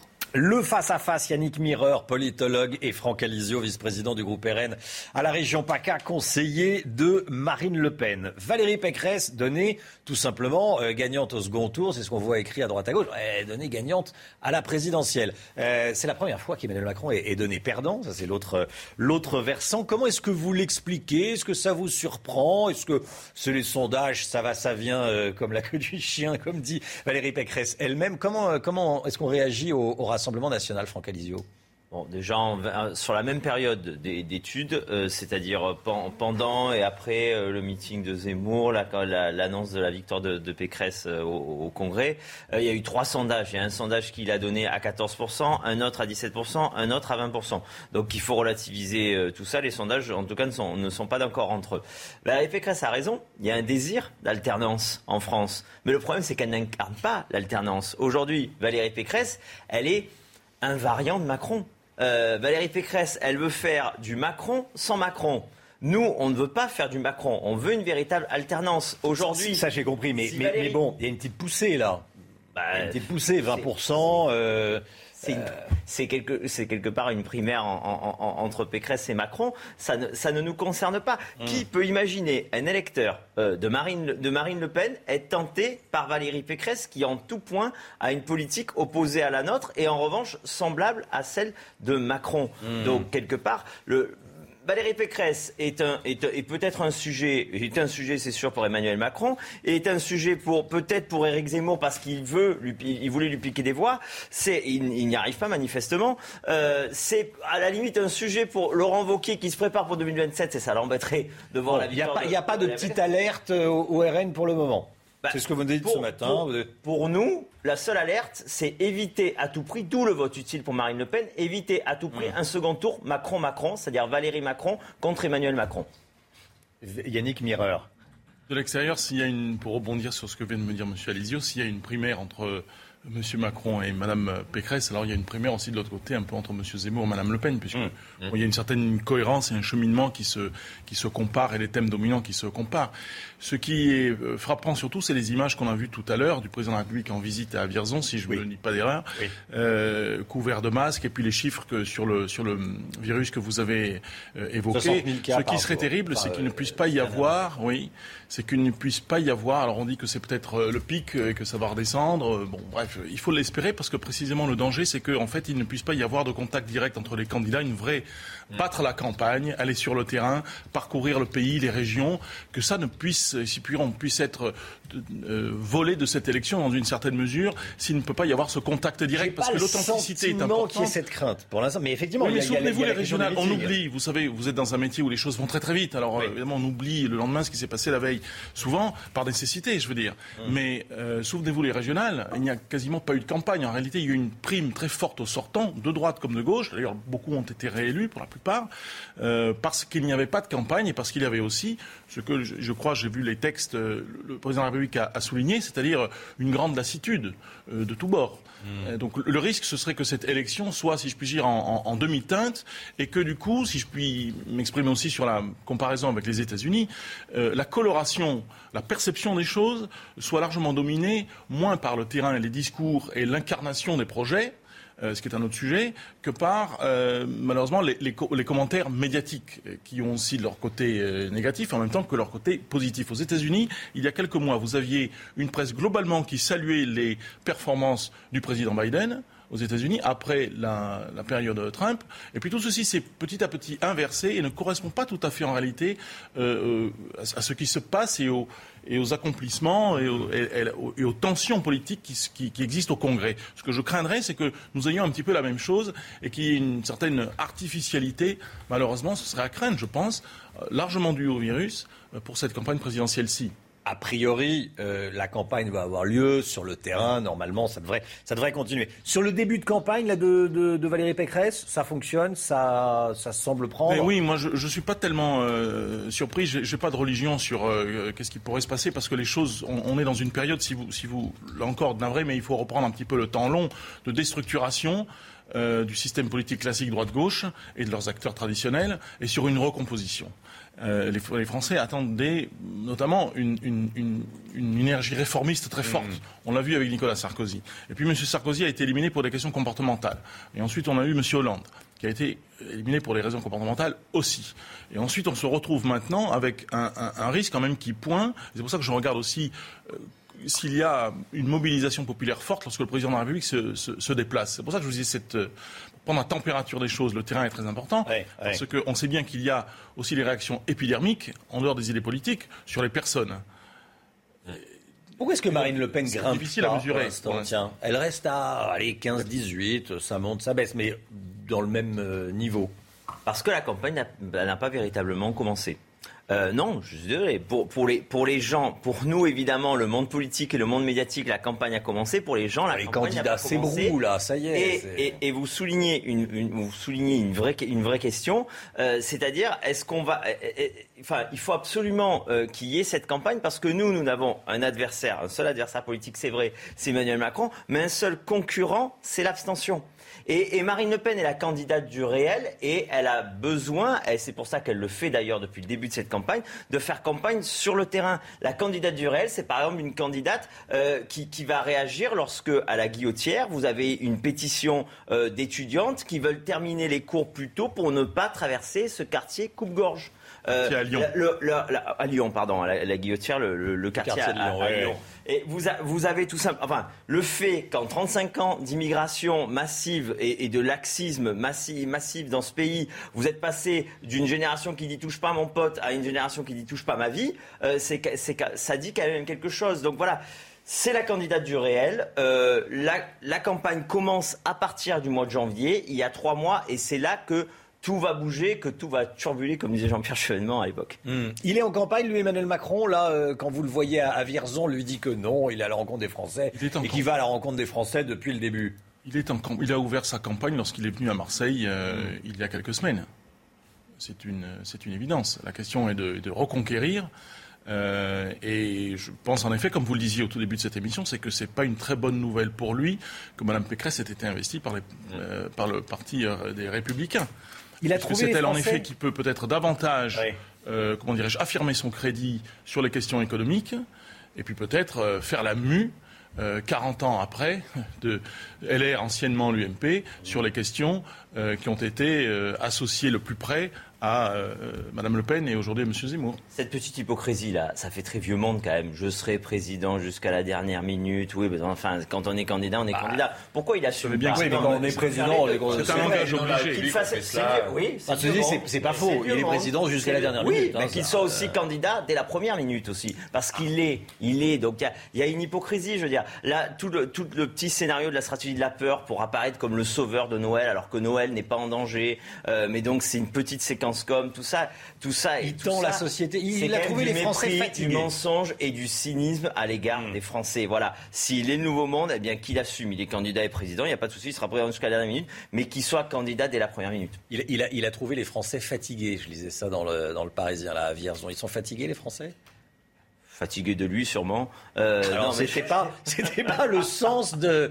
Euh, c'est pas comme ça que je l'ai compris. Non, mais après deux ans, après deux ans de, de, de, pression avec avec le Covid, après euh, ce, ce, ce, comment dire, le problème de pouvoir d'achat, les problèmes de, de, de, liberté publique euh, hmm. auxquels on a, il attente euh, chaque, chaque, jour, les problèmes d'insécurité. Évidemment que les, les, Français sont fatigués et évidemment qu'ils veulent qu'ils veulent une rupture et un véritable changement. Ce sera l'occasion de cette présidentielle, ce sera l'occasion avec Marine Le Pen. Yannick Mireur, il faisait, il faisait allusion là, il y a quelques instants. Éric Zemmour, Marine Le Pen. Il y a un moment, ils vont pas devoir s'allier.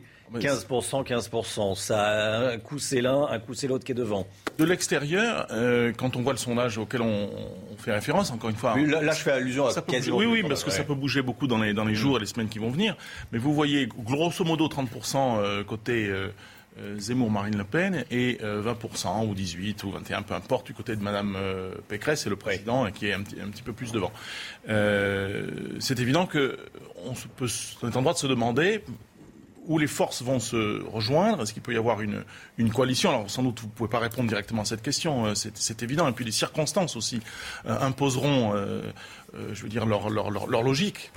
Mais quand même, c'est une chose à retenir, c'est que la différence est colossale, quasiment de 10 points, entre ce que fait la candidate LR après son rebond et ce que continue de mesurer quand même l'offre politique, si je puis dire, le projet politique hmm. qui se ressemble, qui se recoupe euh, entre euh, les deux autres candidats, M. Zemmour et Mme Le Pen. Donc comment ceci va être, euh, si je puis dire, va se cristalliser, c'est quand même évidemment une question qu'énormément de gens peuvent se poser. C'est vrai que les deux. Parce que pour le reste, le champ est clair. Les deux projets sont très, très, très proches. Ah bah, le, projet d'Éric Zemmour est un copier-coller du projet de Marine Le Pen. Oui, sauf que pour les électeurs, on a remarqué. C'est la même chose. Non, mais la, la, cette possibilité de second tour, euh, que je disais Macron-Macron, c'est Pécresse-Macron, révèle une chose, c'est qu'il ne faut pas se tromper d'adversaire, évidemment. Et lorsque Éric Zemmour a passé deux mois à taper plutôt sur Marine Le Pen que sur Emmanuel Macron, évidemment, on arrive à ce risque d'avoir un second tour qui sera sans alternance entre deux, deux, personnalités politiques qui proposeront le même projet, c'est-à-dire Emmanuel Macron et, Valérie Pécresse. il faut un vote utile, il faut un vote utile, et ce vote utile, c'est le vote Marine Le Pen. Sur la question intérieure, je veux dire qu'il est difficile, le positionnement pour les LR, quel que soit la candidat, euh, est, difficile après avoir eu, si vous voulez, la, la retombée, la déception de la présidence de M. Sarkozy sur ces sujets-là. Ils ont été certes absorbés par une chose internationale, mais qui devait être sur le régalien, pour faire un peu c'est simple, sur les questions d'immigration, non pas les flux d'immigration. La vraie question, elle est sur les stocks d'immigration moins sur les flux. Enfin, c'est un autre sujet. Mais euh, là-dessus, euh, le, la présidence Sarkozy a beaucoup déçu l'électorat de droite. Et donc, pour essayer de, de se réarmer, si vous voulez, sur ce sujet, au-delà d'un discours un petit peu véhément, parce qu'on sait très bien qu'il y a des attentes très fortes des Français sur ces sujets-là, il y a un antécédent de légitimité quand même de perception, qu'on le veuille ou non, c'est celui de Marine Le Pen. il est euh, très clair. Il est très clair. Donc ça, c'est un enjeu difficile. Sur ce sujet-là, le président de la République n'a pas satisfait les attentes. C'est difficile de je pense que ce sera difficile de remonter la pente sur ce sujet-là. Et pour Mme Pécresse, il va falloir être crédible dans la durée sur un sujet qui a été, sinon préempté, simplement qui mmh. s'est euh, largement associé à une autre candidate. dans son discours, euh, Oui. Elle, elle, est sur ces sujets dans son discours. Voilà, dans le discours. Mais après, voilà. Est-ce que les électeurs sont sur le terrain de congrès. On va voir si ça va tenir. Son discours de congrès pour gagner une base qui pensait comme, comme Marine Le Pen. Elle ne pense pas comme Marine Le Pen. C'est une jupéiste, c'est une centriste, c'est une macroniste. Merci à tous les deux, euh, Franck Elisio et Yannick Mireur. Merci beaucoup d'être venus ce matin euh, sur le plateau de la matinale. À, très vite, bonne journée. Euh, il est 7h15. Tout de suite, c'est l'écho avec Eric de Ritmaten. On va parler tiens, d'une aide pour encourager le télétravail. Un chèque télétravail, c'est tout de suite. Eric, un chèque télétravail. L'idée fait son chemin. Elle est proposée par une députée LREM.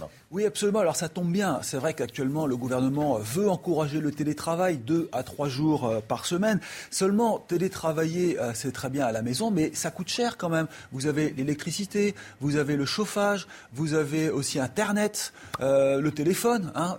Et puis, si vous ne voulez pas travailler chez vous, il faut sortir euh, euh, dans le quartier et puis louer, vous savez, ces espaces partagés, ce qu'on appelle le coworking. C'est des frais, ce sont des frais. Ce sont des frais. Mm. Alors, les entreprises prennent en charge, j'ai calculé 2,50 euros par jour sur une base de 3 jours par semaine, ça fait 350 euros par an. Voilà, le calcul est fait.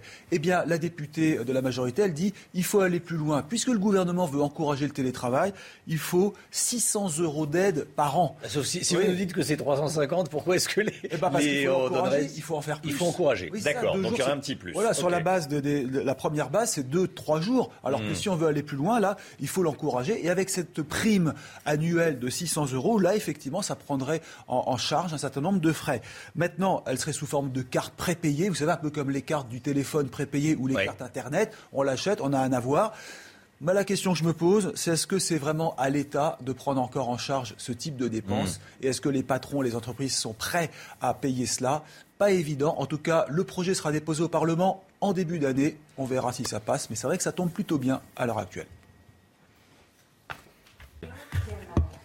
7h17, le sport. Le PSG s'en sort bien. Le club parisien a rassuré ses supporters hier soir. On en parle tout de suite.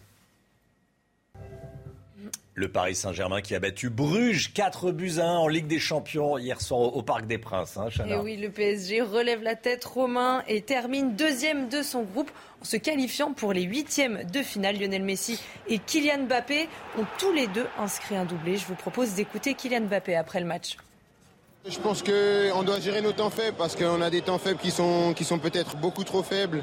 On a une gestion de nos matchs qui n'est pas toujours adéquate avec, euh, avec des matchs de haut niveau. Mais je pense que aussi il, fallait de l'adaptation pour les nouveaux joueurs. On a récupéré des joueurs en cours de route, des joueurs qui ne sont pas arrivés avec les mêmes états de forme. 7h18, restez bien avec nous dans un instant. Les automobilistes, la chronique des automobilistes, notre chronique à tous. Bonjour Pierre Chasseret. Bonjour eh, on va parler d'un chiffre inquiétant. 770 000 conducteurs roulent sans permis. On les croise tous les jours sur nos routes. 770 000 conducteurs sans permis. On en parle avec eh, Pierre Chasseret dans un instant. À tout de suite. C'est News, il est 7h25, les automobilistes, la chronique voiture de tous ceux qui utilisent leur voiture pour aller travailler, pour emmener les enfants à l'école. Bonjour Pierre Chasseret. Euh, ce matin, on parle de ce chiffre qui inquiète quand on prend sa voiture. C'est le fait de savoir que 770 000 conducteurs roulent sans le permis de conduire. On, les croise sur la, sur la route. Ouais, c'est effectivement le constat dressé. On va aller un petit peu plus loin environ 40 millions d'automobilistes, 37,5 pour être très précis, 800 000 personnes quasiment sans permis de conduire et à côté 1 million de conducteurs sans assurance. Et ce chiffre, quand on cumule les deux, évidemment, souvent on est des deux côtés. Alors il y a deux constats. Mmh.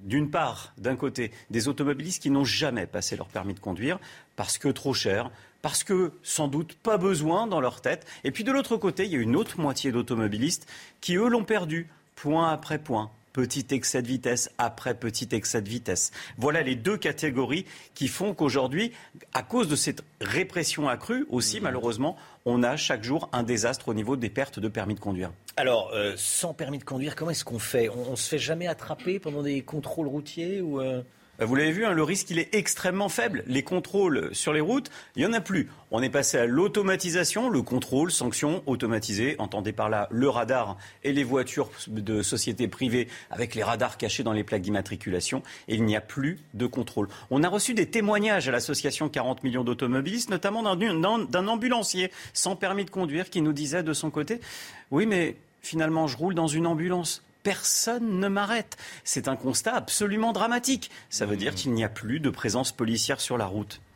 Mais si on se fait euh, flasher, il y, a bien un numéro de, plaque d'immatriculation, mais ce n'est pas associé euh, au conducteur, c'est ça en fait. Hein c'est associé uniquement au véhicule, la plaque d'immatriculation, au titulaire de la carte grise, et vous avez le droit de prêter votre véhicule. Donc, on dit que c'est euh, la grand-mère, euh, sa femme, euh, son mari, son le, copain, le ceci. Bon, qu'est-ce qu'on peut faire pour inciter ces automobilistes à ne pas prendre ce risque pour eux et accessoirement pour les autres? Alors déjà, on va essayer de convaincre dans un premier temps. Rouler sans permis de conduire, c'est prendre le risque de mettre sa vie en l'air. Pourquoi? Eh bien parce que s'il y a un accident, bien évidemment, l'assurance couvre.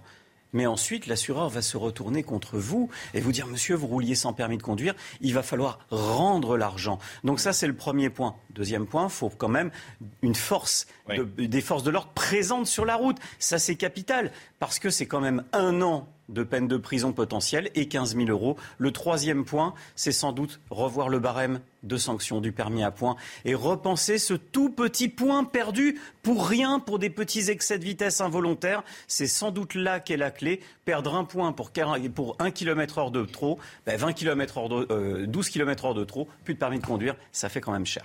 Pierre Chasseret, tous les matins dans la matinale. Merci Pierre. À tout à l'heure, 7h28, le temps tout de suite, Alexandra Blanc. Et on démarre avec de belles images de neige en montagne, Alexandra. Hein. Oui, regardez, hier il faisait beau du côté euh, de la station des Contamines Montjoie. Changement de décor aujourd'hui avec le retour de fortes chutes de neige en Savoie. On attend parfois l'équivalent de 80 cm de neige en euh, seulement quelques heures. Donc de la neige en montagne, un temps assez variable, assez instable entre la façade ouest et les côtes de la Manche, où d'ailleurs le vent continuera à souffler aujourd'hui. Puis dans l'après-midi, très peu d'évolution. Mauvais temps entre la côte d'Azur et la Corse, de l'instabilité toujours entre la façade ouest, les régions centrales et toujours beaucoup de neige neige en montagne.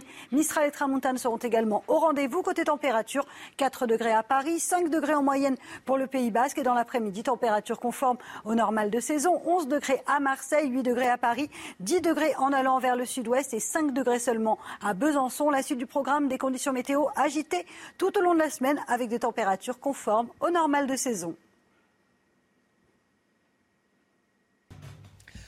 C'est News, il est 7h30. Bienvenue à tous et merci d'être avec nous. Soyez là à 7h50 avec euh, William Tay, président du think tank Le Millénaire, avec également Eugénie Bastier. Bonjour Eugénie.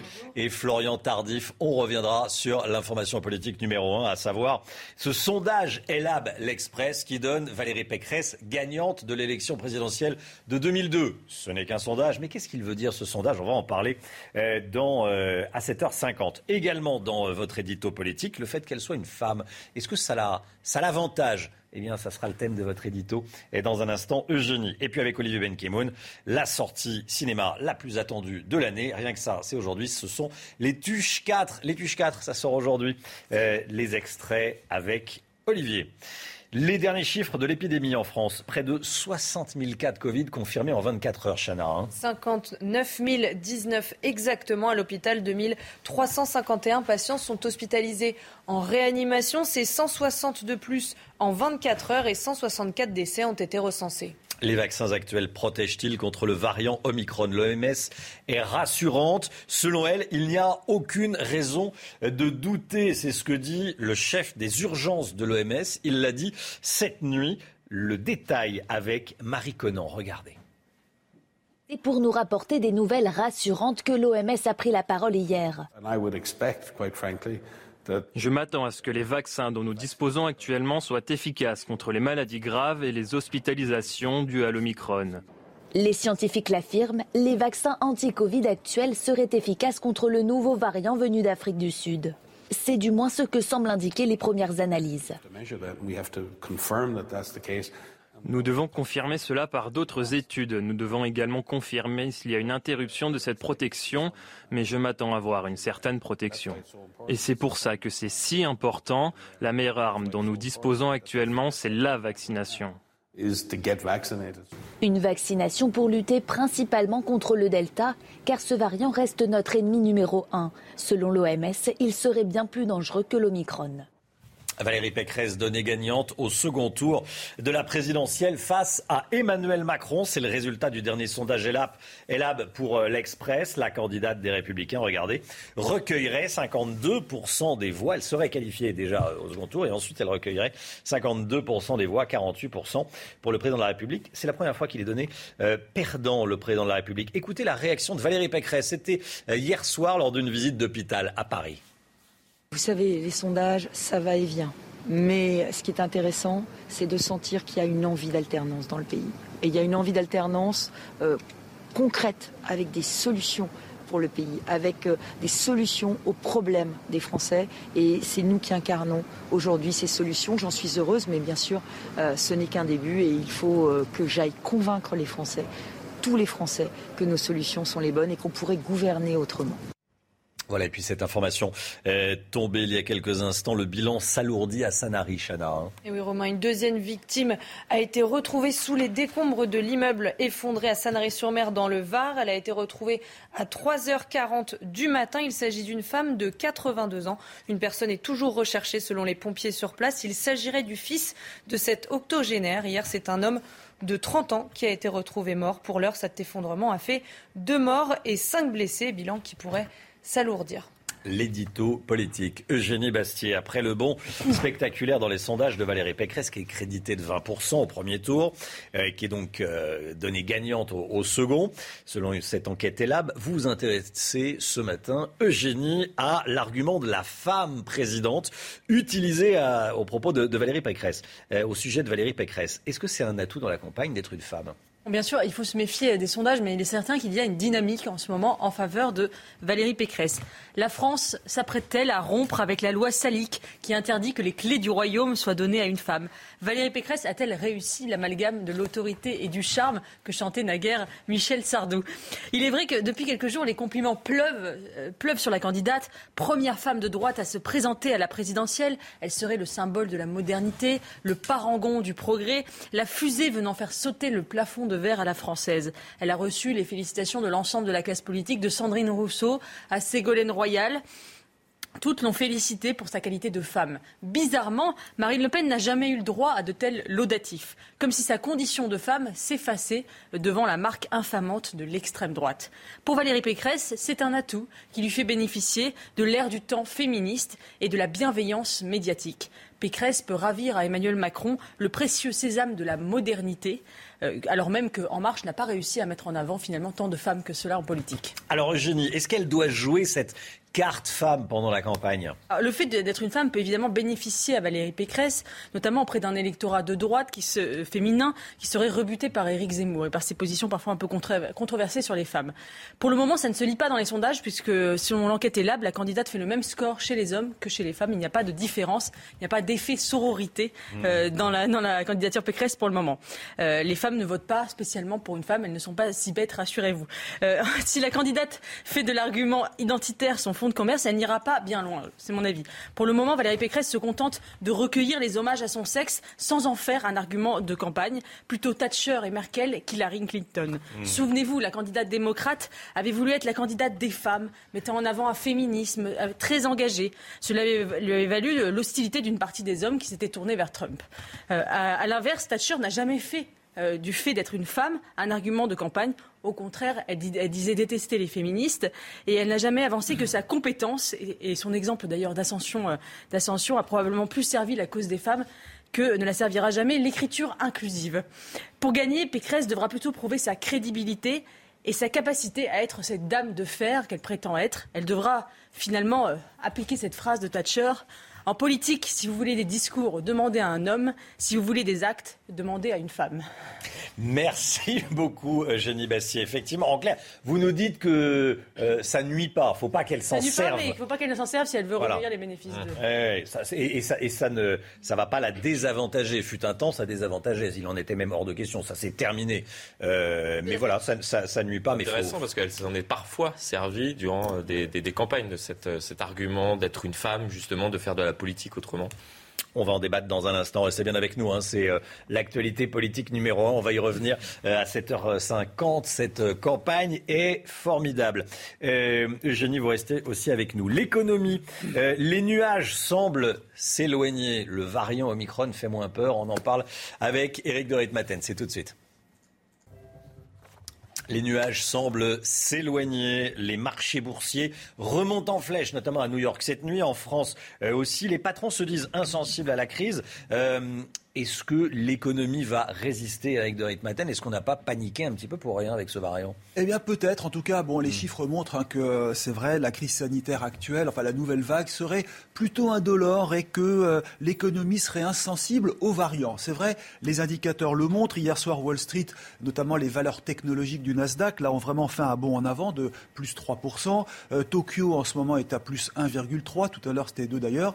Euh, Paris, hier soir, a très bien marché, presque 3%. Et bon signe, le pétrole remonte. Ça, vous paraît bizarre de dire ça, mais s'il remonte, c'est que l'activité économique va être forte. Vous le voyez, 75 dollars pour le Brent. Alors, est-ce que les nuages sont en train de s'éloigner?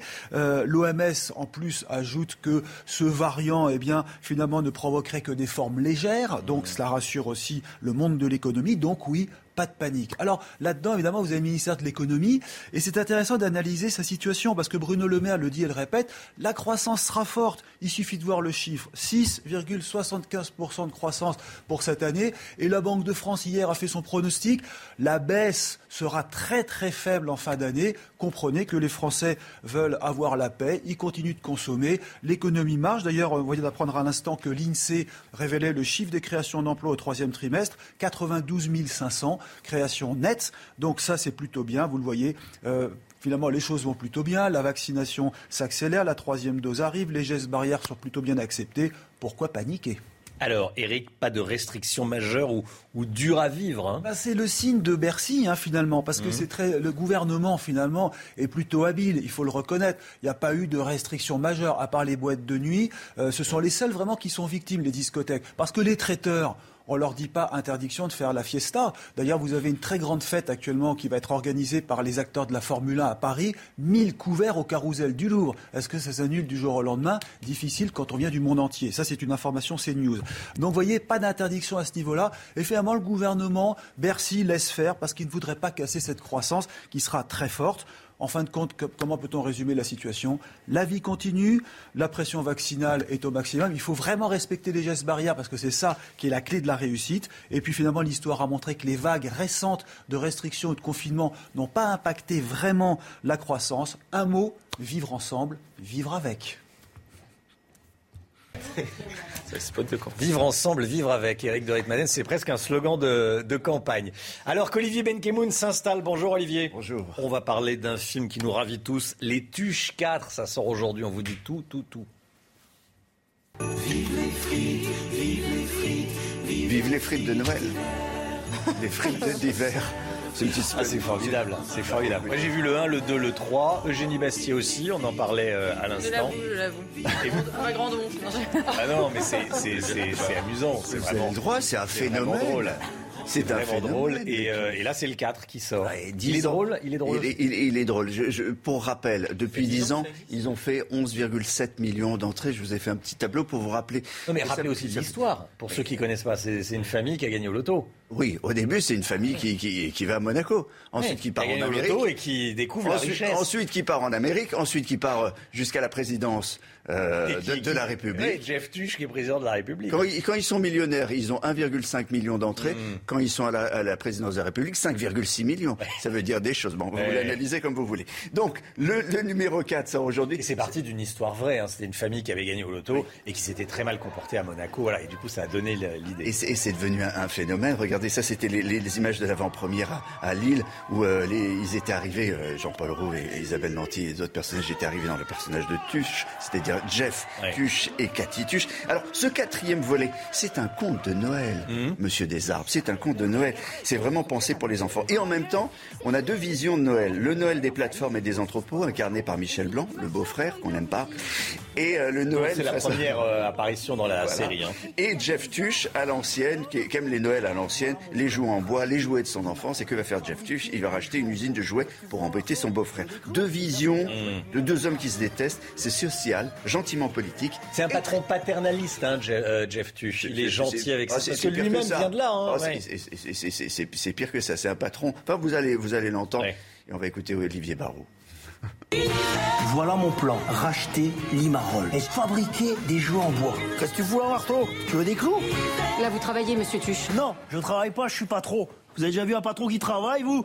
Ah Oui, social, politique, voilà, mais sans donner de leçons. On n'est pas, nous, euh, on va pas créer un parti, euh, de- le tuchisme, dans, deux ans où se présente aux élections. Ça nous fait marrer que, Jeff Tuch s'attaque à une montagne comme, comme Amazon. Amazon. Ça, c'est complètement Tuche. Et oui, ça, c'est complètement, c'est quand même extraordinaire, hein, ce succès. En fait, il est libéral parce qu'il est patron, il croit euh, à l'entreprise, il lance une entreprise. Et puis, euh, et puis, il est social, c'est une sorte il de serait gaulliste Il social. il L'analyse de politique des tuches. Hein, Eugénie Bastier. C'est le prochain édito.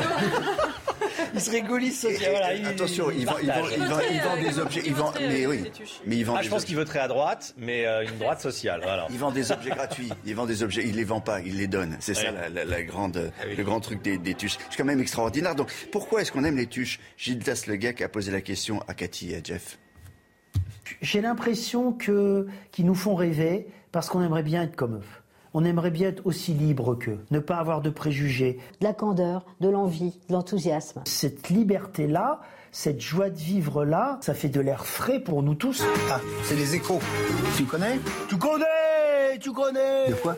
De quoi? De quoi? Très drôle, hein Très drôle, très drôle. Voilà, c'est comme on y découvre les échos. Vous avez Pourquoi compris, compris, compris. Bon, les tuches 4 probablement le plus réussi, ça sort aujourd'hui. Et Les, les tuches 5, c'est déjà sur les rails. Vous savez que c'est déjà sur les rails, Olivier Barrault? On a l'idée, mais elle n'est pas écrite et je ne peux pas parler de l'idée évidemment. Autrement, je me fais euh, scalper. Ça sera tourné printemps 2023 pour une sortie février 2024. Oui, on a largement le temps. On a En 2024 Ouais, Ah on oui, est ouais, déjà ouais. là-dessus. Le calendrier des tuches est, Mm. est- est long. Et pourquoi on aime les tuches? Parce qu'ils- Ils sont gentils, ils sont sympas, c'est des gens bien. C'est des gens bien, ils aiment bien leurs enfants, ils sont voilà, ils sont. Ils n'ont pas d'a priori. Ils n'ont pas d'a priori, ils ont un bon fond, euh, voilà, c'est des gens bien. Voilà, C'est- ça sort aujourd'hui. Et en plus, Les tuches 4, sorties de l'année. Merci beaucoup Olivier. C'est News, il est 8h moins le quart, 7h45. Bon réveil à tous. On va euh, reparler dans un instant de ce sondage qui donne Valérie Pécresse gagnante de la présidentielle. Sondage Elab pour euh, l'Express. Elle battrait Emmanuel Macron. C'est la première fois que le président de la République est battu dans, un sondage. On euh, va décortiquer ce sondage et puis euh, des informations sur la réaction euh, de l'équipe d'Emmanuel Macron, de l'entourage euh, du président de la République. Euh, C'est dans un instant. À tout de suite.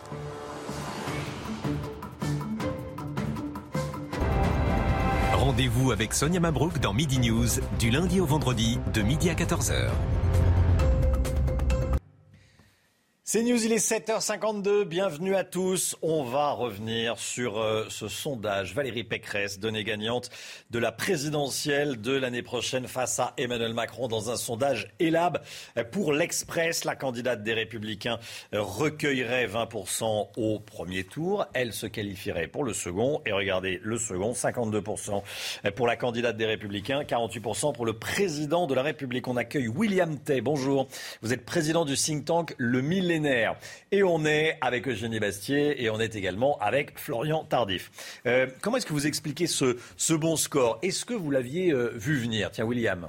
Bah, ce qu'on sait, c'est qu'en fait, à chaque fois qu'un candidat est désigné à partir d'une primaire, il bénéficie d'une dynamique dans les sondages. C'est ce qui s'est passé pour Benoît Hamon après la primaire socialiste de janvier 2017, et c'est ce qui s'est passé pour François Fillon après la primaire de novembre 2016. En parallèle, François Fillon avait gagné 12 points après sa désignation comme candidat à la primaire. Alors maintenant, comment expliquer où Pécresse obtient les voix? En fait, elle obtient 4 points des électeurs de Fillon de 2017 qui étaient tentés par un vote entre Marine Le Pen et Éric Zemmour. Ça, c'est les 4 premiers points. Elle obtient entre 2 et 3 points de ceux qui étaient séduits par Emmanuel Macron, et après, le reste, c'est expliqué par l'abstention différenciée des électeurs de Fillon qui se mobilisent, qui se mobilisent davantage que les autres électeurs, et ce qui explique le différentiel Le Gap pour passer à 11 points. Alors maintenant, quels sont les ressorts en fait de cette montée, au-delà de l'explication des chiffres?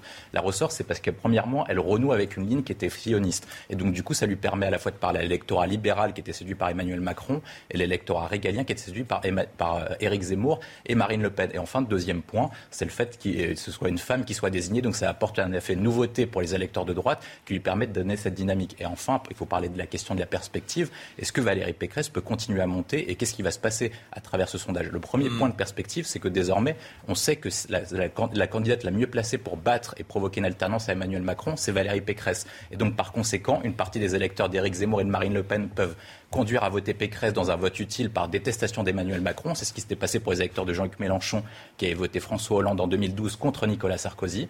Le deuxième point, c'est qu'en fait, la guerre se joue à droite. Quand on fait le cumul des votes entre Macron, Pécresse, Éric Zemmour et Marine Le Pen, on atteint un bloc à 75%. Et celui qui est le meilleur dans la guerre des droites, c'est Patrick Stéphanie, qui a gagné toutes les batailles à droite. En 95, c'était une guerre entre Édouard Balladur et Jacques Chirac. Il l'avait gagné. En 2016, il avait fait gagner François Fillon contre Alain Juppé et Nicolas Sarkozy. Et donc, du coup, elle bénéficie d'un avantage structurel qui est le meilleur directeur de campagne. Et après, enfin, là, maintenant, l'échantillon pour Pécresse, ça va être d'élargir son socle de François Fillon. C'est comment elle fait pour parler à d'autres électorats. Le premier Mm. point, c'est est-ce qu'elle va porter une ligne civilisationnelle, identitaire qu'avait porté François Fillon pour parler aux électeurs de Zemmour et de Le Pen.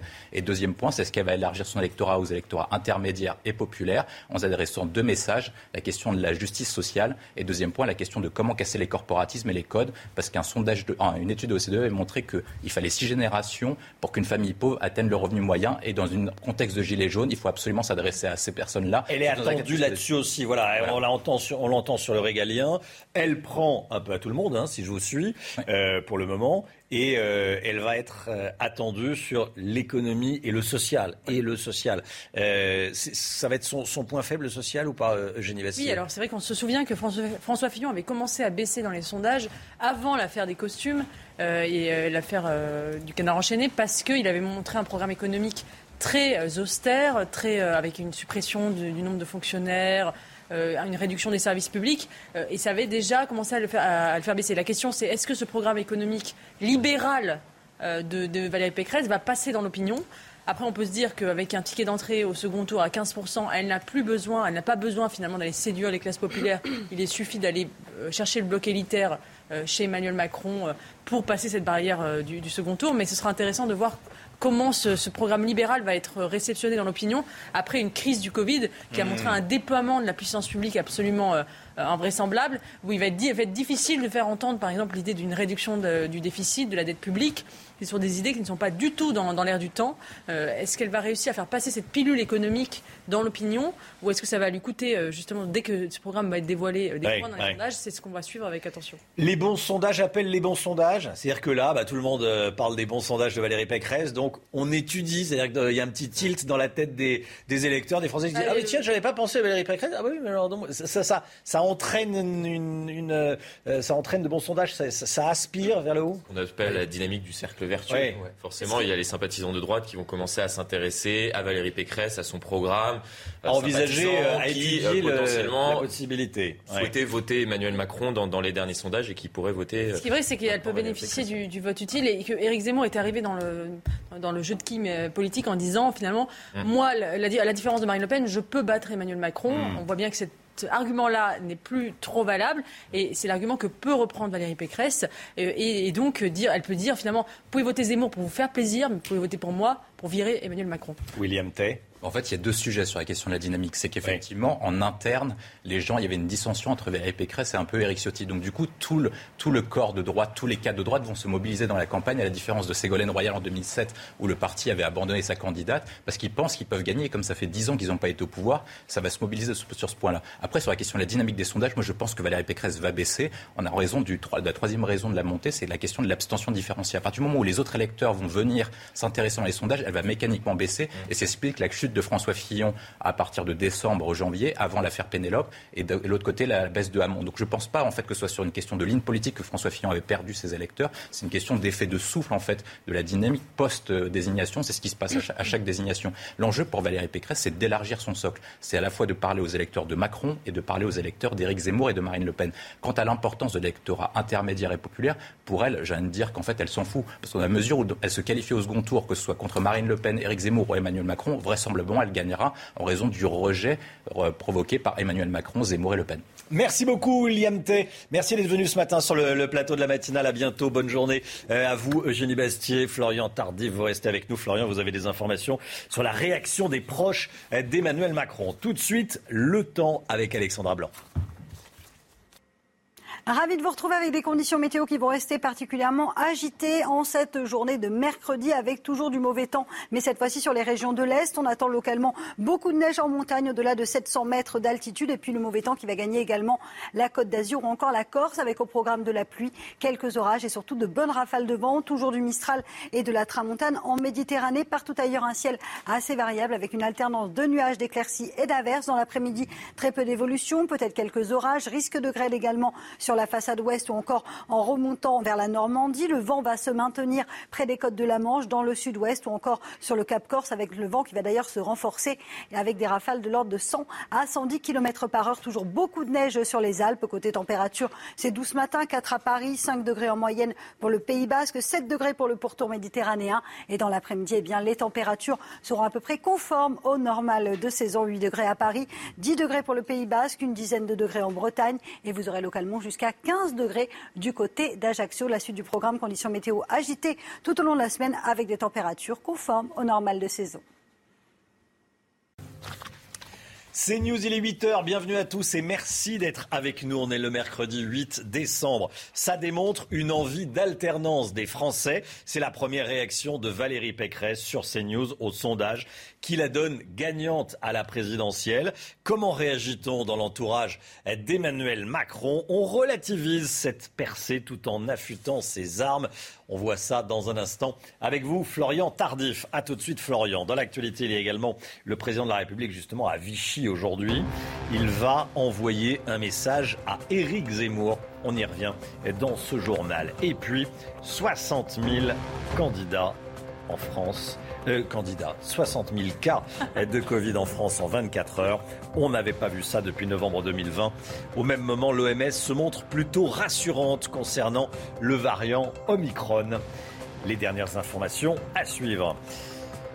Valérie Pécresse gagnante au second tour face à Emmanuel Macron. C'est le résultat du dernier sondage Elab pour l'Express. La candidate des Républicains recueillerait 52% des voix contre 48% pour le président de la République. Les précisions signées Sybille de Lettres. C'est une percée éclair dans les sondages. Valérie Pécresse s'imposerait d'une courte tête face à Emmanuel Macron au second tour de la présidentielle, avec 52% des voix contre 48% pour le chef de l'État. Vous savez, les sondages, ça va et vient. Mais ce qui est intéressant, c'est de sentir qu'il y a une envie d'alternance dans le pays. Euh, ce n'est qu'un début et il faut euh, que j'aille convaincre les Français. Au premier tour, elle se hisse à la deuxième place avec 20% des intentions de vote, soit 11 points de plus par rapport à la précédente étude réalisée les 23 et 24 novembre. Valérie Pécresse profite de l'effet primaire et de sa récente désignation. Par nos débats, nous avons montré que nous avions un vrai projet. Euh, un vrai projet euh, dans toutes euh, ses composantes. Ça va de l'écologie à remettre de l'ordre aux frontières, remettre de l'ordre dans la rue, redonner du pouvoir d'achat. Ces résultats peuvent largement évoluer car 44% des personnes interrogées estiment pouvoir encore changer d'avis. Et parmi les électeurs les plus hésitants, on trouve justement ceux de Valérie Pécresse.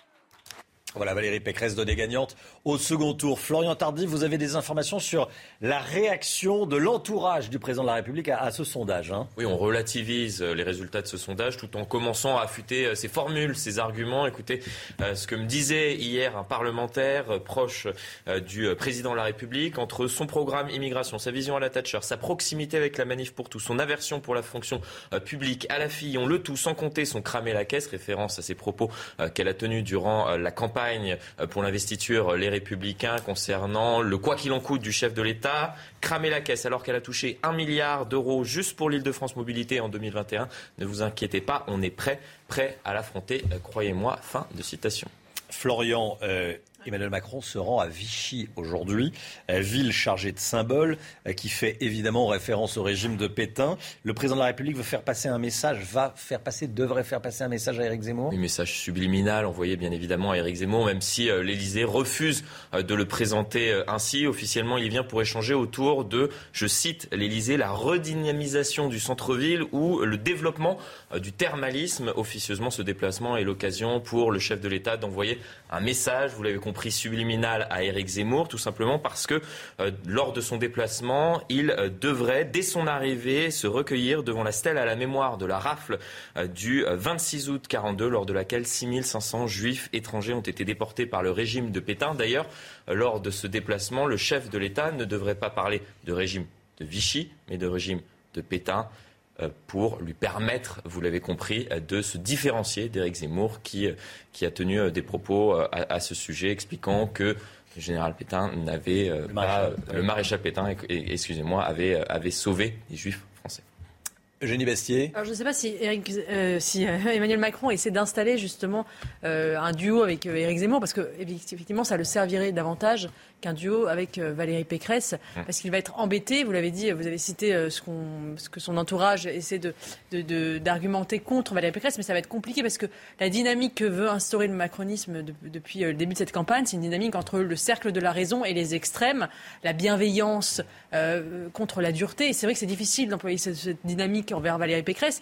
Donc ils vont sûrement l'attaquer sur, peut-être vous l'avez dit, la manif pour tous, le thatchérisme, et du coup, ça va donner à Emmanuel Macron, ça, va, ça va gauchiser Emmanuel Macron ce qui potentiellement peut lui faire perdre aussi des électeurs de droite. S'il se gauchise pour répondre à Valérie Pécresse, il perd aussi les électeurs qui sont tentés par Valérie mmh. Pécresse. Donc c'est une quadrature du cercle qui va être difficile à résoudre pour la Macronie. Ces chiffres euh, économiques tombés il y a quelques instants. Tout d'abord concernant la, croissance. Euh, la Banque de France revoit à la hausse les prévisions de croissance pour cette année. 6,7%, c'est le taux le plus élevé depuis plus de 50 ans. Forcément, c'est un rebond. Euh, après les moins 8% de 2020. Et puis un chiffre concernant l'emploi euh, salarié. Hein. Euh, ce chiffre de l'INSEE qui est tombé ce matin, 95 200 emplois ont été créés dans le privé au troisième trimestre de cette année. Ce sont des créations net. Le tableau de bord de l'épidémie avec vous, Chana. Plus de près de 60 000 cas confirmés ces dernières 24 heures. Hein. Et oui, Romain, 59 019 cas exactement à l'hôpital. 2351 patients sont hospitalisés en réanimation. C'est 162 plus en 24 heures et 164 décès ont été recensés. Voilà, et les vaccins actuels protègent-ils contre le variant Omicron? L'OMS se montre plutôt rassurante. Écoutez ce que disait le directeur des urgences de l'OMS cette nuit.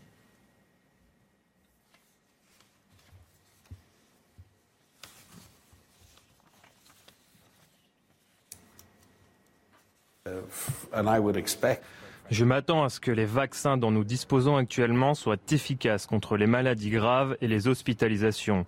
Nous devons mesurer cela et confirmer que c'est le cas. Je m'attends à avoir une certaine protection et c'est pour ça que c'est si important. La meilleure arme dont nous disposons actuellement, c'est la vaccination.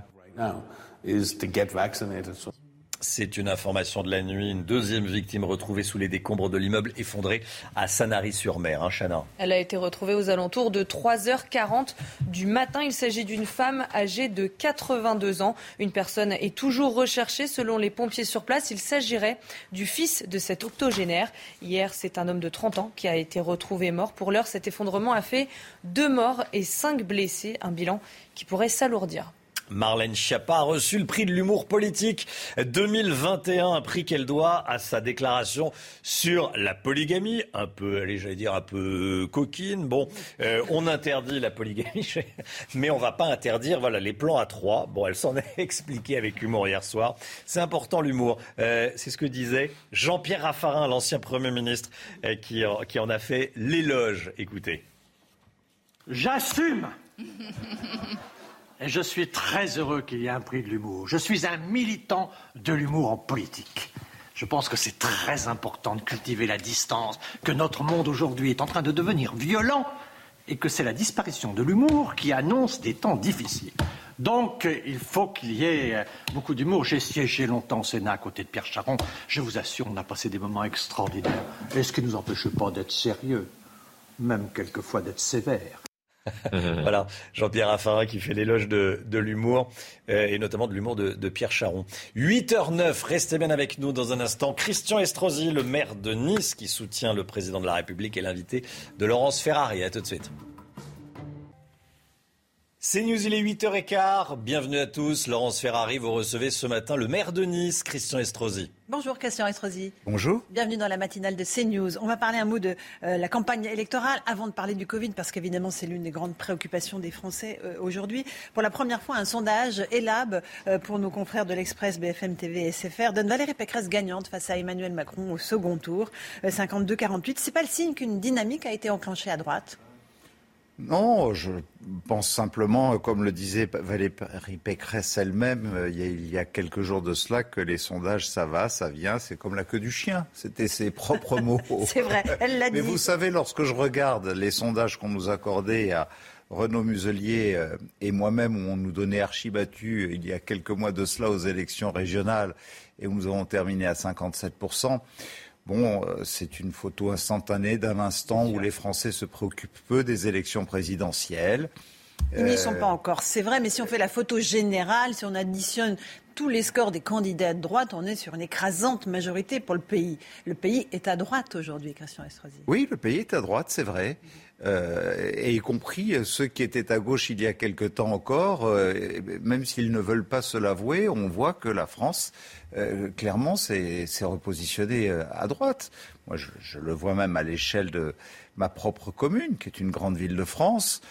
Euh, il y a 15 ans, quand je parlais de mettre des caméras de vidéosurveillance dans un quartier, euh, euh, je voyais tous ceux qui se dressaient à gauche en disant pas question, c'est Big Brother, etc. Ce sont les premiers aujourd'hui dans, ces assemblées-là à me dire, s'il vous plaît, monsieur le maire, plus de caméras. Et, la liste est longue de ceux qui pourraient illustrer, ceux qui demandent à, travailler plus pour gagner plus, parce que le pouvoir d'achat est en chute libre dans notre pays je vois beaucoup de gens souffrir de ceux qui euh, aujourd'hui euh, savent bien qu'on va devoir prolonger, même s'ils y étaient réticents il y a encore quelque temps, l'âge de la retraite.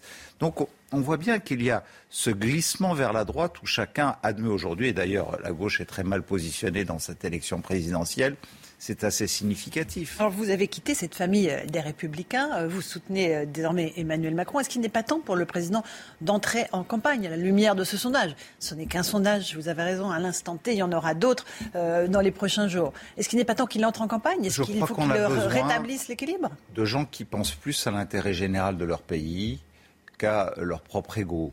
Euh, Aujourd'hui, on voit émerger de partout des hommes et des femmes qui se pensent être les hommes euh, ou les femmes providentielles. Bon, je crois que ça n'existe plus. Chacun peut euh, penser qu'il est le meilleur pour sauver la situation de notre pays, qui euh, connaît des difficultés comme toutes les grandes démocraties. Mais il y a un calendrier. Euh, moi, je ne sais pas euh, ce que sera le, calendrier. du président de la République, et même s'il sera vraiment candidat. Vous doutez qu'il euh, soit candidat? Mais je, je, je n'en sais rien. J'ai toujours dit je le soutiendrai s'il est candidat.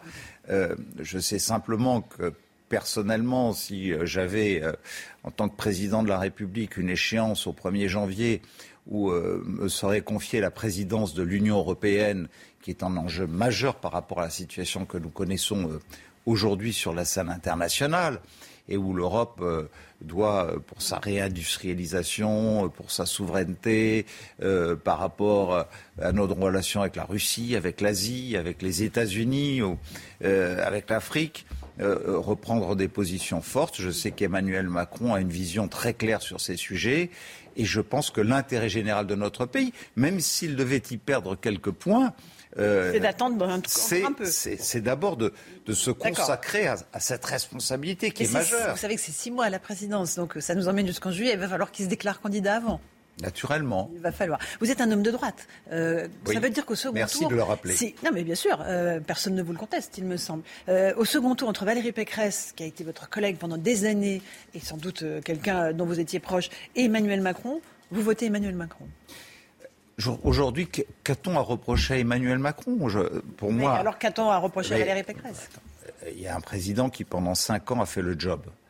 Euh, qui, je trouve d'ailleurs, de la part euh, de mon ancienne famille politique, a fait l'objet de, de, comportements et de propos extrêmement haineux qu'ils n'ont même pas eu à l'égard de la présidence de François Hollande, alors qu'il a fait des réformes de droite que la droite n'a pas faites. On peut parler du Code du travail, on peut parler de l'ouverture à la concurrence de la SNCF, de la suppression des régimes spéciaux, euh, euh, de l'ISF, autant de sujets.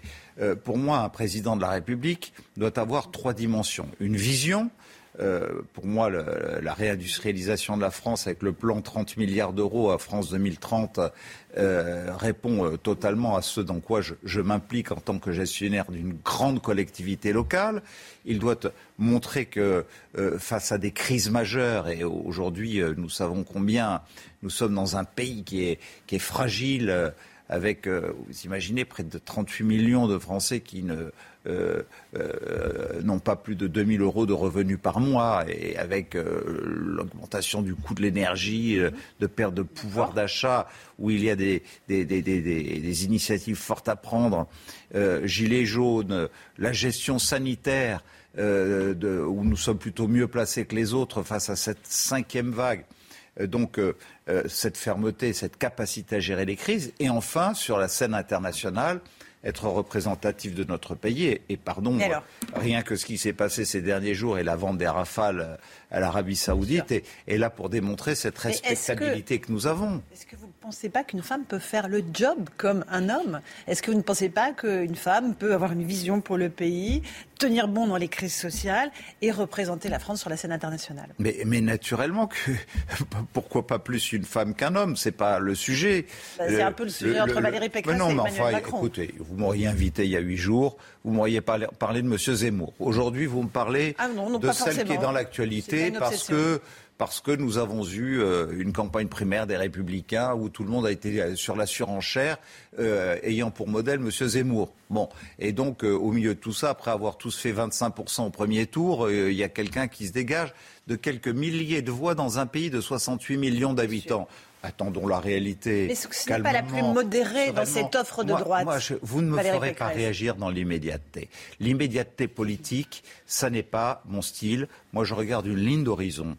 Euh, je regarde la France de demain. Je regarde ce qui se passera dans six mois, dans un an, dans dix ans, avec des objectifs majeurs sur euh, euh, la baisse ou en tout cas l'intervention sur le réchauffement climatique, où il faut absolument atteindre ce cap des moins de 55% à 2030. Ne me faites pas réagir sur ce qui s'est passé il y a trois jours. Ça n'a aucun intérêt. et, ça sera, et ça sera déjà oublié la semaine prochaine. Est-ce que la droite de Valérie Pécresse, c'est la droite d'Éric Ciotti pour vous? C'est la même chose ou pas? Ah, On connaît votre euh, inimitié pour Éric euh, Ciotti. non, je vous savez, je n'aime pas le mot inimitié. Je vois tant de violence, tant de haine, tant de confrontations qui ne ressemblent pas euh, à, des gens qui veulent se dévouer et aimer les Françaises et les Français euh, dans des moments où nous voyons que notre pays a, tant de souffrances, de gens que nous n'avons pas le droit de laisser sur le bord du chemin. Donc quand nous, hommes politiques ou femmes politiques, on donnerait l'impression d'avoir ou une haine ou, euh, de la violence verbale ou une inimitié pour quelqu'un, ça n'est pas moi. Je, suis tout sauf ça. Bon, je le subis euh, peut-être quelquefois, mais en tout cas, ça n'est pas mon modèle. Et c'est bien pour cela qu'aujourd'hui, essayer de se mettre au-dessus de la mêlée, être le maire d'une grande ville où euh, on, a à répondre aux aspirations de tout le monde. Euh, quelle que soit l'étiquette politique, vous avez entièrement quelle Que soit l'étiquette politique. Il n'empêche qu'il y a des élus LR qui euh, vous suivent, qui quittent le parti, qui disent la candidate des Républicains à la ben, présidentielle est prise en otage par la zémorisation Ciotti. Il ne faut pas confondre la droite. franchement il faut pas confondre la droite et l'extrême droite. Il y, a du sectarisme dans cette formation politique qui est mon histoire politique le RPR, l'UMP dont j'ai été fondateur aux côtés de Jacques Chirac, les Républicains dont j'ai été fondateur aux côtés de, Nicolas Sarkozy, c'était pas ce qu'on voit aujourd'hui. Ou hier encore, euh, dans un paradoxe énorme, on, excluait euh, euh, l'un, M. Pelletier, parce qu'il était trop pro-Zemmour. et l'autre, le maire de Saint-Étienne, qui est un très bon maire de Saint-Étienne, Gaël Perdriau, parce qu'il était trop anti-Zemmour. Donc, euh, euh, vous savez, moi j'ai connu ces périodes où on pensait différemment. Il y avait Chirac, il y avait Juppé, il y avait Pasqua, il y avait Seguin, il y avait Sarkozy. Euh, et, C'était une autre droite. Et, tout le monde se respectait. Mais, est-ce que vous, et tout le monde admettait les différences de l'autre. Est-ce que vous, moi j'ai subi que Valérie Pécresse est l'otage de la zémorisation Mais c'est la première fois qu'on a un candidat. qui n'est d'ailleurs pas simplement une candidate. Vous avez un tandem. Euh, c'est extraordinaire. C'est son second qui disait euh, lui-même euh, nous allons faire cette campagne en tandem. Les Français savent désormais qu'il y a à la fois la tutelle d'un parti politique, alors que normalement un candidat à la présidentielle, c'est un candidat devant tous les Français et seul, et pas le candidat d'un parti politique. c'est notre tradition et c'est la tradition gaulliste. Et d'un autre côté, bon, ben, on sait qu'il y a un tandem. Euh, et qui jouera le premier rôle euh, le moment arrivé, je ne sais pas. Mais en Vous tout cas, ce qui de la capacité de Valérie Pécresse à est affiché dès les premières heures, dès les premiers jours de, cette campagne, c'est cela. Moi, je suis un homme de droite. Euh, j'affiche clairement dans, mes idéaux que je veux respecter dans une majorité présidentielle derrière Emmanuel Macron qui n'a pas démérité les différences entre les uns et les autres. Euh, avec Édouard Philippe, nous sommes de la même filiation euh, de notre ancienne formation politique, où je veux dire à tous ceux qui aujourd'hui justement ne se reconnaissent pas dans cette euh, tentative d'aller vers les extrêmes, de se laisser attirer vers les mêmes discours que Madame Le Pen, que M. Zemmour, que cette droite gaulienne, que cette droite sociale, que cette droite industrielle, que cette droite tournée vers l'innovation, vers la place de la femme, de l'homme, de l'enfant dans la société où nous devons apporter de la justice et de l'équité, elle a encore un avenir et que nous l'incarnons avec euh, Édouard Philippe au sein de cette majorité présidentielle. Mais vous doutez que Valérie Pécresse soit capable de mener campagne seule sur euh, ces thèmes de la droite gaulliste avec les valeurs qui sont les siennes, les valeurs de ce parti Je vois bien que ce matin, la seule chose que, dont vous voudriez que je parle, c'est alors qu'il y a pourquoi un homme de droite comme vous ne soutient pas sa famille politique. Voilà. C'est pas ma famille politique. Votre famille euh, politique. au, au, mois de mai dernier, je l'ai quitté au moment où cette famille politique appelait pour ses leaders a voté pour le Front National contre Renaud Muselier. Et moi-même, dans ma région, reconnaissez quand même que cette famille politique, elle s'est écartée du droit chemin. Vous n'êtes jamais arrivé, vous, d'avoir envisagé des alliances avec le Rassemblement national, Jamais. le Front national Jamais. euh, jamais. Pour euh, des élections Depuis le, depuis le premier jour, c'est mon ennemi avec une ligne infranchissable que certains aujourd'hui ont franchi. La digue a sauté, vous le savez très clairement, Laurence Ferrari. Ne me dites pas euh, que lorsque euh, euh, Monsieur Ciotti, pour le citer, dit qu'au deuxième tour, il serait prêt à voter pour Monsieur Zemmour, la digue n'a pas sauté. Lorsque le même euh, dit aux élections régionales, euh, je préfère Monsieur Mariani, euh, candidat du Rassemblement national, que Monsieur Muselier et Monsieur Estrosi, la digue n'a pas sauté. Elle a sauté, oui ou non Mais en Elle a 80 sauté, en oui ou non 98, Non, mais vous n'étiez je pas en peux parti. interroger une journaliste et lui poser la question. Est-ce que la digue Mais moi, a je sauté je suis là pour poser les questions, pas pour vous donner les Non, réponses. mais, mais ça, me- ça me fait plaisir de vous poser des questions aussi. Et je suis ravie. Mais euh, en 98, vous étiez bien partisan d'une alliance avec euh, la droite. Eh, vous avez vu droite. ça où? Alors, est-ce que vous l'étiez Non, ou mais pas vous avez su- vu, vu ça où? Dites-moi sur quelle référence vous vous basez. Ah, mais des articles, oui. Alors que euh, je, je me suis battu comme un malade sur des plateaux de télévision euh, dont euh, il suffit de ressortir les archives, moi directement face à Monsieur Le Pen, là où personne dans ma famille politique n'osait aller l'affronter sur un plateau de télévision. Enfin, regardez les références. Très bien. Donc, euh, vous êtes absolument un rempart contre le Rassemblement national. Je le suis, je le resterai de toutes mes forces et en même temps, euh, qui peut dire que je n'ai jamais été un partisan de l'autorité, là où j'ai la police municipale de France primo-intervenante devant les autres forces de sécurité intérieure, dans les grands sujets qui touchent au terrorisme et qui ont frappé ma ville, euh, là où on me reproche quelquefois d'être Big Brother parce que j'essaie d'utiliser l'intelligence artificielle pour euh, identifier les fichiers S ou les personnages euh, dangereux qui circulent dans ma ville et où j'essaie de faire bouger les lignes constitutionnelles euh, pour que nous puissions utiliser euh, les technologies du 21e siècle pour mener euh, la guerre à, à ceux qui nous la font. Les propos qu'a tenus Éric Zemmour à l'encontre d'Emmanuel Macron vous ont choqué? Naturellement qu'ils m'ont choqué. Naturellement. Euh, Aujourd'hui, euh, on n'est pas obligé, quand on, se- euh, on veut diriger une grande démocratie, d'o- d'o- d'offrir cette image de, de- de sectarisme où la France a besoin d'être rassemblée dans des grands moments où, où elle est menacée. Enfin, on est face à une cinquième vague où on doit tout faire pour que chacun passe Noël tranquillement chez soi et que nous n'ayons pas notre système hospitalier qui soit saturé. Euh, Il n'y a pas 80% des Français euh, euh, qui s'intéressent aujourd'hui à la campagne présidentielle. On, on parle de ça, mais je crois qu'il y a plutôt 80% de Français qui s'intéressent à savoir de quoi sera la crise. euh, la crise sanitaire d'ici la fin de l'année et si on va tenir la situation grâce à la vaccination. Chez vous, est-ce que ça tient ou est-ce que l'hôpital craque Oui, aujourd'hui, nous tenons. Pourquoi? Parce que nous sommes à 10% de plus de vaccination que la moyenne nationale et nous réussissons, malgré un taux d'indice de circulation du virus, à démontrer que c'est la vaccination qui protège. Et c'est pour ça que je déploie tous mes efforts et je consacre l'essentiel de mon énergie, non pas à faire de la politique politicienne, mais à soucier- me soucier de euh, la préoccupation des Français. Puis vous savez, Comme la plupart des élus locaux. gérer son territoire, euh, il faut faire ses preuves aussi. Euh, vous me parliez de la candidate et présidente de la plus grande région de France. Quand je vois l'état des transports dont elle a la responsabilité en Ile-de-France, il faudrait déjà faire ses preuves ici. Euh, diriger le STIF en Ile-de-France, avoir des tarifs euh, extrêmement élevés 1,90€ euh, ou euh, 400 euros euh, euh, l'abonnement annuel pour les personnes âgées, euh, là où il est à 146 euros euh, dans ma métropole par exemple, euh, des transports qui marchent pas, où on arrive en retard tous les matins, etc. Il faut faire ses preuves aussi dans sa gestion territoriale. Euh, c'est un vrai sujet. Il faut faire ses preuves avant de vouloir accéder. euh, alors encore plus pour M. Zemmour, qui n'est qu'un polémiste sur les plateaux de télévision depuis des années et qui n'a jamais rien géré de sa vie. Euh, donc on voit que on est plus dans le commentaire que dans les preuves de ce qu'on est capable de faire. Et la campagne de vaccination aujourd'hui montre bien qu'il y a des territoires en France Où il n'y a pas assez de où on est allé plus loin on est allé plus loin dans la gestion de la vaccination, dans son partenariat avec l'État. Moi, je trouve que le gouvernement a pris les bonnes décisions, mais que là où l'agilité des collectivités locales, lorsqu'elles sont bien administrées, a démontré qu'on a plus vacciné qu'ailleurs. C'est le cas chez moi, par exemple. Vous étiez favorable à la vaccination obligatoire euh, Est-ce qu'il fallait euh, passer ce cap-là? Ça aurait été important ou pas?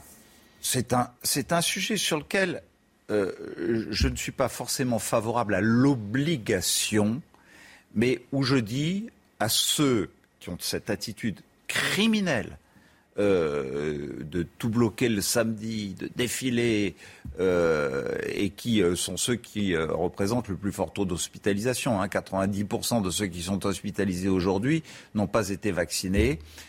Qu'ils doivent aujourd'hui être interdits de fréquentation d'un certain nombre d'activités. Voilà. Je ne veux pas qu'on remette notre économie sous cloche. Je ne veux pas qu'on remette la culture sous cloche, euh, les cinémas sous cloche. Donc euh, aujourd'hui, l'exigence d'un test PCR à 24 heures, c'est déjà une bonne mesure. Mais je dis que c'est peut-être insuffisant. Vous voulez qu'on aille sur le confinement des non-vaccinés? Aller jusqu'au confinement des non-vaccinés. Euh, dès lors qu'ils mettent en danger ceux qui, dans leur immense majorité, aujourd'hui, ont accepté de rentrer dans ce processus vaccinal. Merci beaucoup, Christian Estrosi, d'être venu ce matin dans la matinale de CNews. À vous, Romain Desarmes, pour la suite. C'est News, il est 8h33. Merci à vous, Laurence Ferrari, et à votre invité, Christian Estrosi. Euh, on en parle depuis le début de la matinée. Le dernier sondage Elab pour l'Express donne Valérie Pécresse gagnante au second tour face à Emmanuel Macron. La candidate des Républicains recueillerait 52% des voix contre 48% pour le président de la République. On va voir la, la réponse euh, et les premières réactions du côté euh, d'Emmanuel Macron avec les informations de Florian Tardif dans un instant. Une nouvelle piste dans l'affaire Delphine Jubilard, celle de la femme de l'amant de Delphine Jubilard. Selon nos confrères de la dépêche du midi, la femme de l'amant de l'infirmière, aurait passé 145 appels vers un numéro inconnu la veille de la disparition de Delphine Jubilard. Les dernières informations euh, dans un instant. Et puis Brigitte Millot, vous allez nous parler de la vitamine D euh, dont on a beaucoup parlé durant toute cette épidémie. Ça sera la santé. Bonjour Brigitte. Bonjour Romain. Et à tout de suite. Les derniers chiffres de l'épidémie euh, en France, près de 60 000 cas confirmés ces dernières 24 heures, hein, Chana. Hein. Exactement, Romain. 59 019 exactement à l'hôpital. 2351 patients sont hospitalisés en réanimation. C'est 160 de plus en 24 heures et 164 décès ont été recensés. Cette information euh, de ces dernières heures, l'OMS, l'Organisation mondiale de la santé, se montre rassurante. Selon l'OMS, il n'y a aucune raison de douter de l'efficacité du vaccin sur le variant Omicron. Les vaccins que l'on connaît seraient plutôt efficaces contre les formes graves du variant. Toutes les explications avec Marie Conan. Regardez. C'est pour nous rapporter des nouvelles rassurantes que l'OMS a pris la parole hier. Je m'attends à ce que les vaccins dont nous disposons actuellement soient efficaces contre les maladies graves et les hospitalisations dues à l'Omicron. Les scientifiques l'affirment, les vaccins anti-Covid actuels seraient efficaces contre le nouveau variant venu d'Afrique du Sud. C'est du moins ce que semblent indiquer les premières analyses. Nous devons confirmer cela par d'autres études. Nous devons également confirmer s'il y a une interruption de cette protection, mais je m'attends à voir une certaine protection. Et c'est pour ça que c'est si important. La meilleure arme dont nous disposons actuellement, c'est la vaccination. Une vaccination pour lutter principalement contre le Delta, car ce variant reste notre ennemi numéro un. Selon l'OMS, il serait bien plus dangereux que l'Omicron. C'est News 8h36. Valérie Pécresse gagnante au second tour face à Emmanuel Macron. C'est le résultat donc du dernier sondage Elab pour BFM TV et l'Express. La candidate Les Républicains recueillerait 52% des voix contre 48% pour le président de la République. On le voit euh, sur ce, sur euh, ce graphique. Les précisions, le détail avec Sybille Delettre. C'est une percée éclair dans les sondages. Valérie Pécresse s'imposerait d'une courte tête face à Emmanuel Macron au second tour de la présidentielle, avec 52% des voix contre 48% pour le chef de l'État. Vous savez, les sondages, ça va et vient. Mais ce qui est intéressant, c'est de sentir qu'il y a une envie d'alternance dans le pays. Euh, ce n'est qu'un début et il faut euh, que j'aille convaincre les Français. Au premier tour, elle se hisse à la deuxième place avec 20% des intentions de vote, soit 11 points de plus par rapport à la précédente étude réalisée les 23 et 24 novembre. Valérie Pécresse profite de l'effet primaire et de sa récente désignation. Par nos débats, nous avons montré que nous avions un vrai projet. Euh, un vrai projet euh, dans toutes euh, ses composantes. Ça va de l'écologie à remettre de l'ordre aux frontières, remettre de l'ordre dans la rue, redonner du pouvoir d'achat. Ces résultats peuvent largement évoluer car 44% des personnes interrogées estiment pouvoir encore changer d'avis. Et parmi les électeurs les plus hésitants, on trouve justement ceux de Valérie Pécresse. Alors, ce sondage, Florian Tardy, vous avez des informations. C'est un premier signal d'alerte hein, pour le président de la République. Oui, j'ai interrogé euh, plusieurs membres de la Macronie et ils m'expliquaient hier soir ne pas être étonnés de cette percée de Valérie Pécresse euh, dans les sondages. Très sincèrement, ça n'étonne personne, m'expliquait un parlementaire euh, de la majorité. Le contraire aurait même été étonnant, m'expliquait un autre parlementaire. On relativise donc tout en commençant à affûter ses arguments. Écoutez ce que me disait ce même parlementaire. Entre ce programme immigration, sa vision à la tête sa proximité avec la manif pour tout, son aversion pour la fonction publique à la fille, on le tout sans compter son cramé la caisse, référence aux propos euh, qu'elle a tenus durant euh, la campagne pour l'investiture Les Républicains, référence notamment au euh, quoi qu'il en coûte d'Emmanuel Macron pour tenter d'aider les entreprises à faire face à cette pandémie, sont cramé la caisse alors qu'elle a touché un milliard d'euros juste pour l'île de France Mobilité en 2021 voyez l'ensemble des arguments euh, qu'on euh, commence à affûter au sein de la Macronie pour lui opposer, pour tenter de casser euh, cette dynamique. Alors pour l'heure, Emmanuel Macron, le premier intéressé, n'a pas réagi. C'est bien gardé de faire tout commentaire, préférant engager la riposte sur le terrain. Il est actuellement dans l'Allier. Il répond d'ailleurs même à des, à des Français, le président de la République, qui souhaite se montrer, vous l'avez compris, proche des préoccupations des Français et loin des rebondissements de cette pré-campagne électorale. Merci beaucoup Florian. Ça y est, hein, ça a commencé la réponse euh, de l'entourage d'Emmanuel Macron, des soutiens d'Emmanuel Macron. On l'a entendu euh, à l'instant, Christian Estrosi, le maire de Nice, qui a attaqué euh, Valérie Pécresse sur le prix des transports en commun en Ile-de-France. Hein. Il répondait à Laurence Ferrari la réponse de la Macronie, des, proches du président de la République, euh, ne s'est pas fait attendre avec ce bon sondage pour Valérie Pécresse, la candidate des Républicains. Une nouvelle piste dans l'affaire Delphine Jubilard. La piste de la femme de l'amant de Delphine Jubilard. Selon nos confrères de la Dépêche du Midi, la femme de l'amant de Delphine Jubilard aurait passé 145 appels vers un numéro inconnu la veille de la disparition de Delphine Jubilard. Hein, Chana oui, contacté par CNews, l'avocat de Cédric Jubilard, principal suspect dans cette affaire de disparition, confirme cette information. Les précisions de Civil de Lettres. C'est un élément qui intrigue les avocats de Cédric Jubilard. Cathy M., la femme de l'amant de Delphine, a appelé un numéro inconnu 145 fois la veille de la disparition de l'infirmière. À qui appartient ce numéro? Les enquêteurs savent déjà que les deux femmes ont eu de nombreux échanges ce même jour. Comme le révèle le quotidien La Dépêche, le 15 décembre, Cathy M aurait en effet appris la liaison entre l'infirmière et son mari en interceptant un SMS. Il est 13h08. Delphine Jubilard reçoit un premier message. 24 autres suivront jusqu'à 14h22, ainsi que quatre appels. Les deux femmes auraient alors scellé un pacte. Delphine devait attendre la séparation du couple en janvier pour poursuivre sa liaison. Pacte rompu le soir même par l'infirmière qui envoie une photo d'elle en petite tenue à son amant. Les avocats de Cédric Jubilard déplorent que ces échanges et surtout ces appels à un destinataire inconnu ne soient pas exploités par les enquêteurs. Ils ont récemment fait une demande d'acte en ce sens. Ils devraient en parallèle déposer une nouvelle demande de remise en liberté de leurs clients. C'est une information de la nuit. Une deuxième victime a été retrouvée sous les décombres de l'immeuble effondré à Sanary-sur-Mer. Hein. Elle a été retrouvée aux alentours de 3h40 du matin. Il s'agit d'une femme de 82 ans. Une personne est toujours recherchée selon les pompiers sur place. Il s'agirait du fils de cet octogénaire. Hier, c'est un homme de 30 ans qui a été retrouvé mort. Pour l'heure, cet effondrement a fait deux morts et cinq blessés. Un bilan qui pourrait s'alourdir.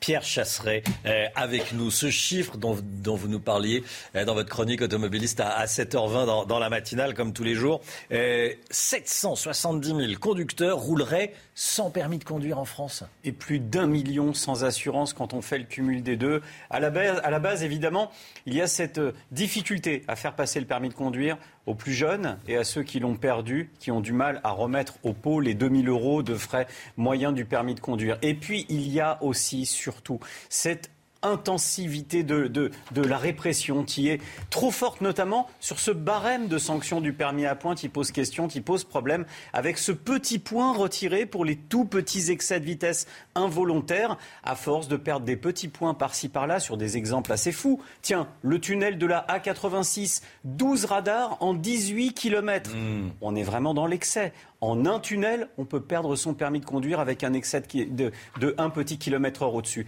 Eh bien, c'est sans doute le barème de perte du permis, de, points du permis de conduire qu'il va falloir revoir si on ne veut pas continuer à perdre chaque année 150 000 permis de conduire annulés chaque année. C'est un chiffre qui, qui, fait très peur. J'ai retrouvé une petite mmh. étude de 2005, on n'en a jamais fait depuis.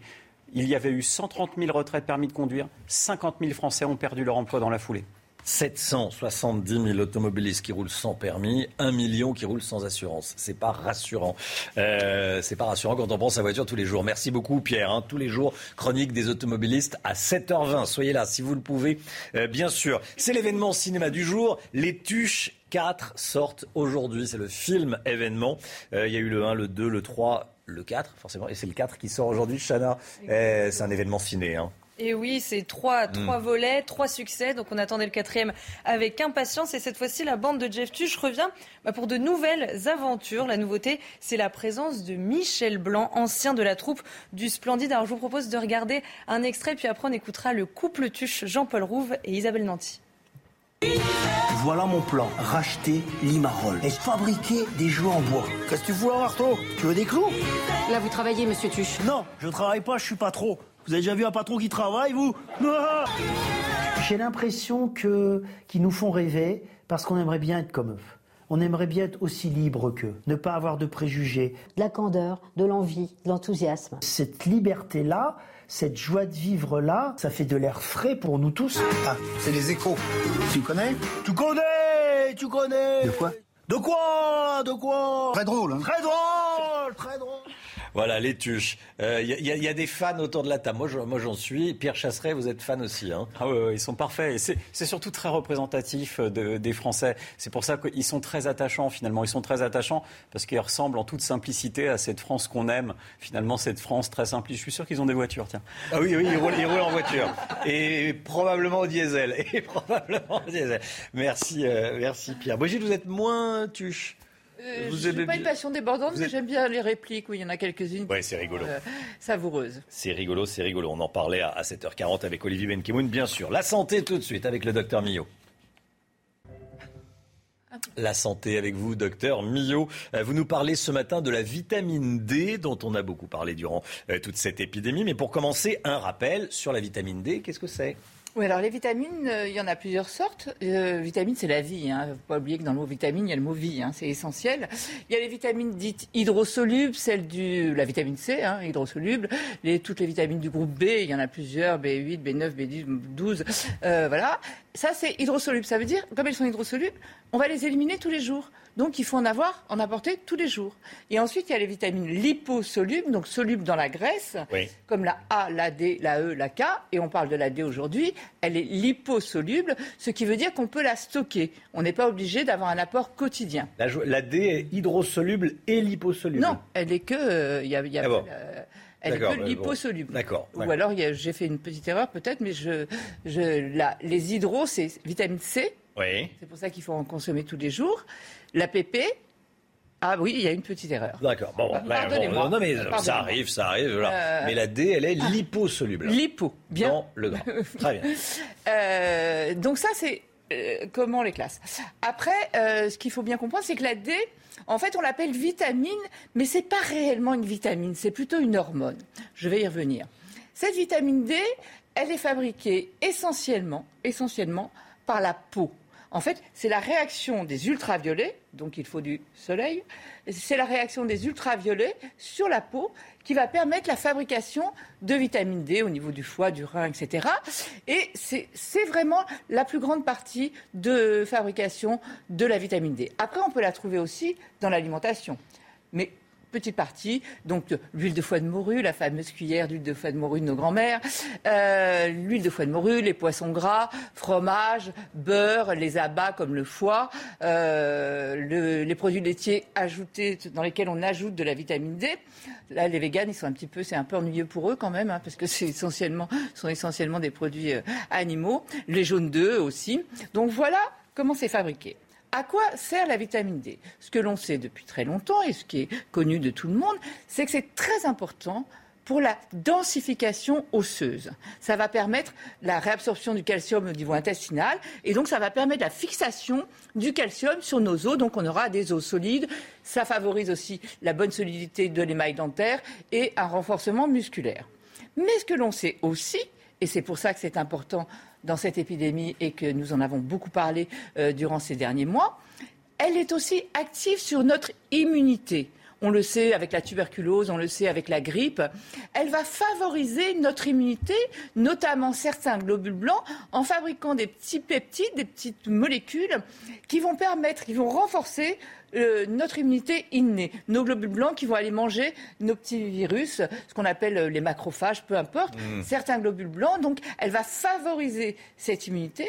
Elle va aussi agir sur notre immunité spécifique de, du SARS-CoV-2, justement. Et elle va aussi baisser la fameuse inflammation dont on a beaucoup parlé dans cette maladie. Vous savez, avec cet orage cytokinique, elle va diminuer, moduler cette, euh, cette inflammation. Donc voilà. Alors, ne pensez pas que c'est euh, le totem total. C'est pas le Graal, oui, c'est pas une protection, vous, oui, oui. vous empêcher de Mm. de l'attraper. En revanche, préciser, de nombreuses études ont été faites en Norvège, en Espagne, etc., qui montreraient tout de même une incidence plus basse et une diminution d'apparition des formes graves. Donc finalement, euh, on est en hiver, on fabrique moins de vitamine D, il y a moins de Il y a moins de soleil, soleil. c'est une évidence. Donc ce qu'on peut se dire, c'est que on peut trouver évidemment dans l'alimentation, mais on l'a vu, c'est pas, c'est peu simple. Le soleil, c'est pas évident en ce moment. Donc on peut en discuter avec son médecin et avoir un apport en vitamine D médicamenteux. Ça existe sous forme d'huile, de sirop, d'ampoules, de comprimés. Donc pour les feignants, peut-être une forte dose euh, tous les deux mois. Pour ceux qui veulent bien en prendre tous les jours, il y a des petites doses aussi à 600 unités par jour. Donc on voit, on peut faire une supplémentation, notamment chez les personnes à risque, chez les personnes obèses, chez les personnes âgées et chez les personnes présentant des comorbidités. Donc c'est une discussion à avoir avec son médecin. C'est pas cher, euh, c'est remboursé par la sécurité sociale et ce serait efficace pour lutter contre les infections. Voilà ce qu'on peut en dire aujourd'hui. Merci Brigitte. CNews, il est 8h50. Merci d'avoir choisi CNews pour démarrer votre journée. On se retrouve demain matin avec Chanel Lousteau, avec le docteur Millot, avec Pierre Chasseret, avec Florian Tardif, avec tout le reste de l'équipe, Eric de Reitmaten et Olivier Benkemoun. Un immense merci pour votre fidélité. On bat des records d'audience avec la matinale. Merci de votre fidélité et de votre confiance. Dans un instant, c'est Pascal Pro et tous ses invités pour l'heure des pros qui bat aussi des records d'audience. Voilà. Très belle journée sur CNews. À demain. Suite, Pascal Pro dans l'heure des pros.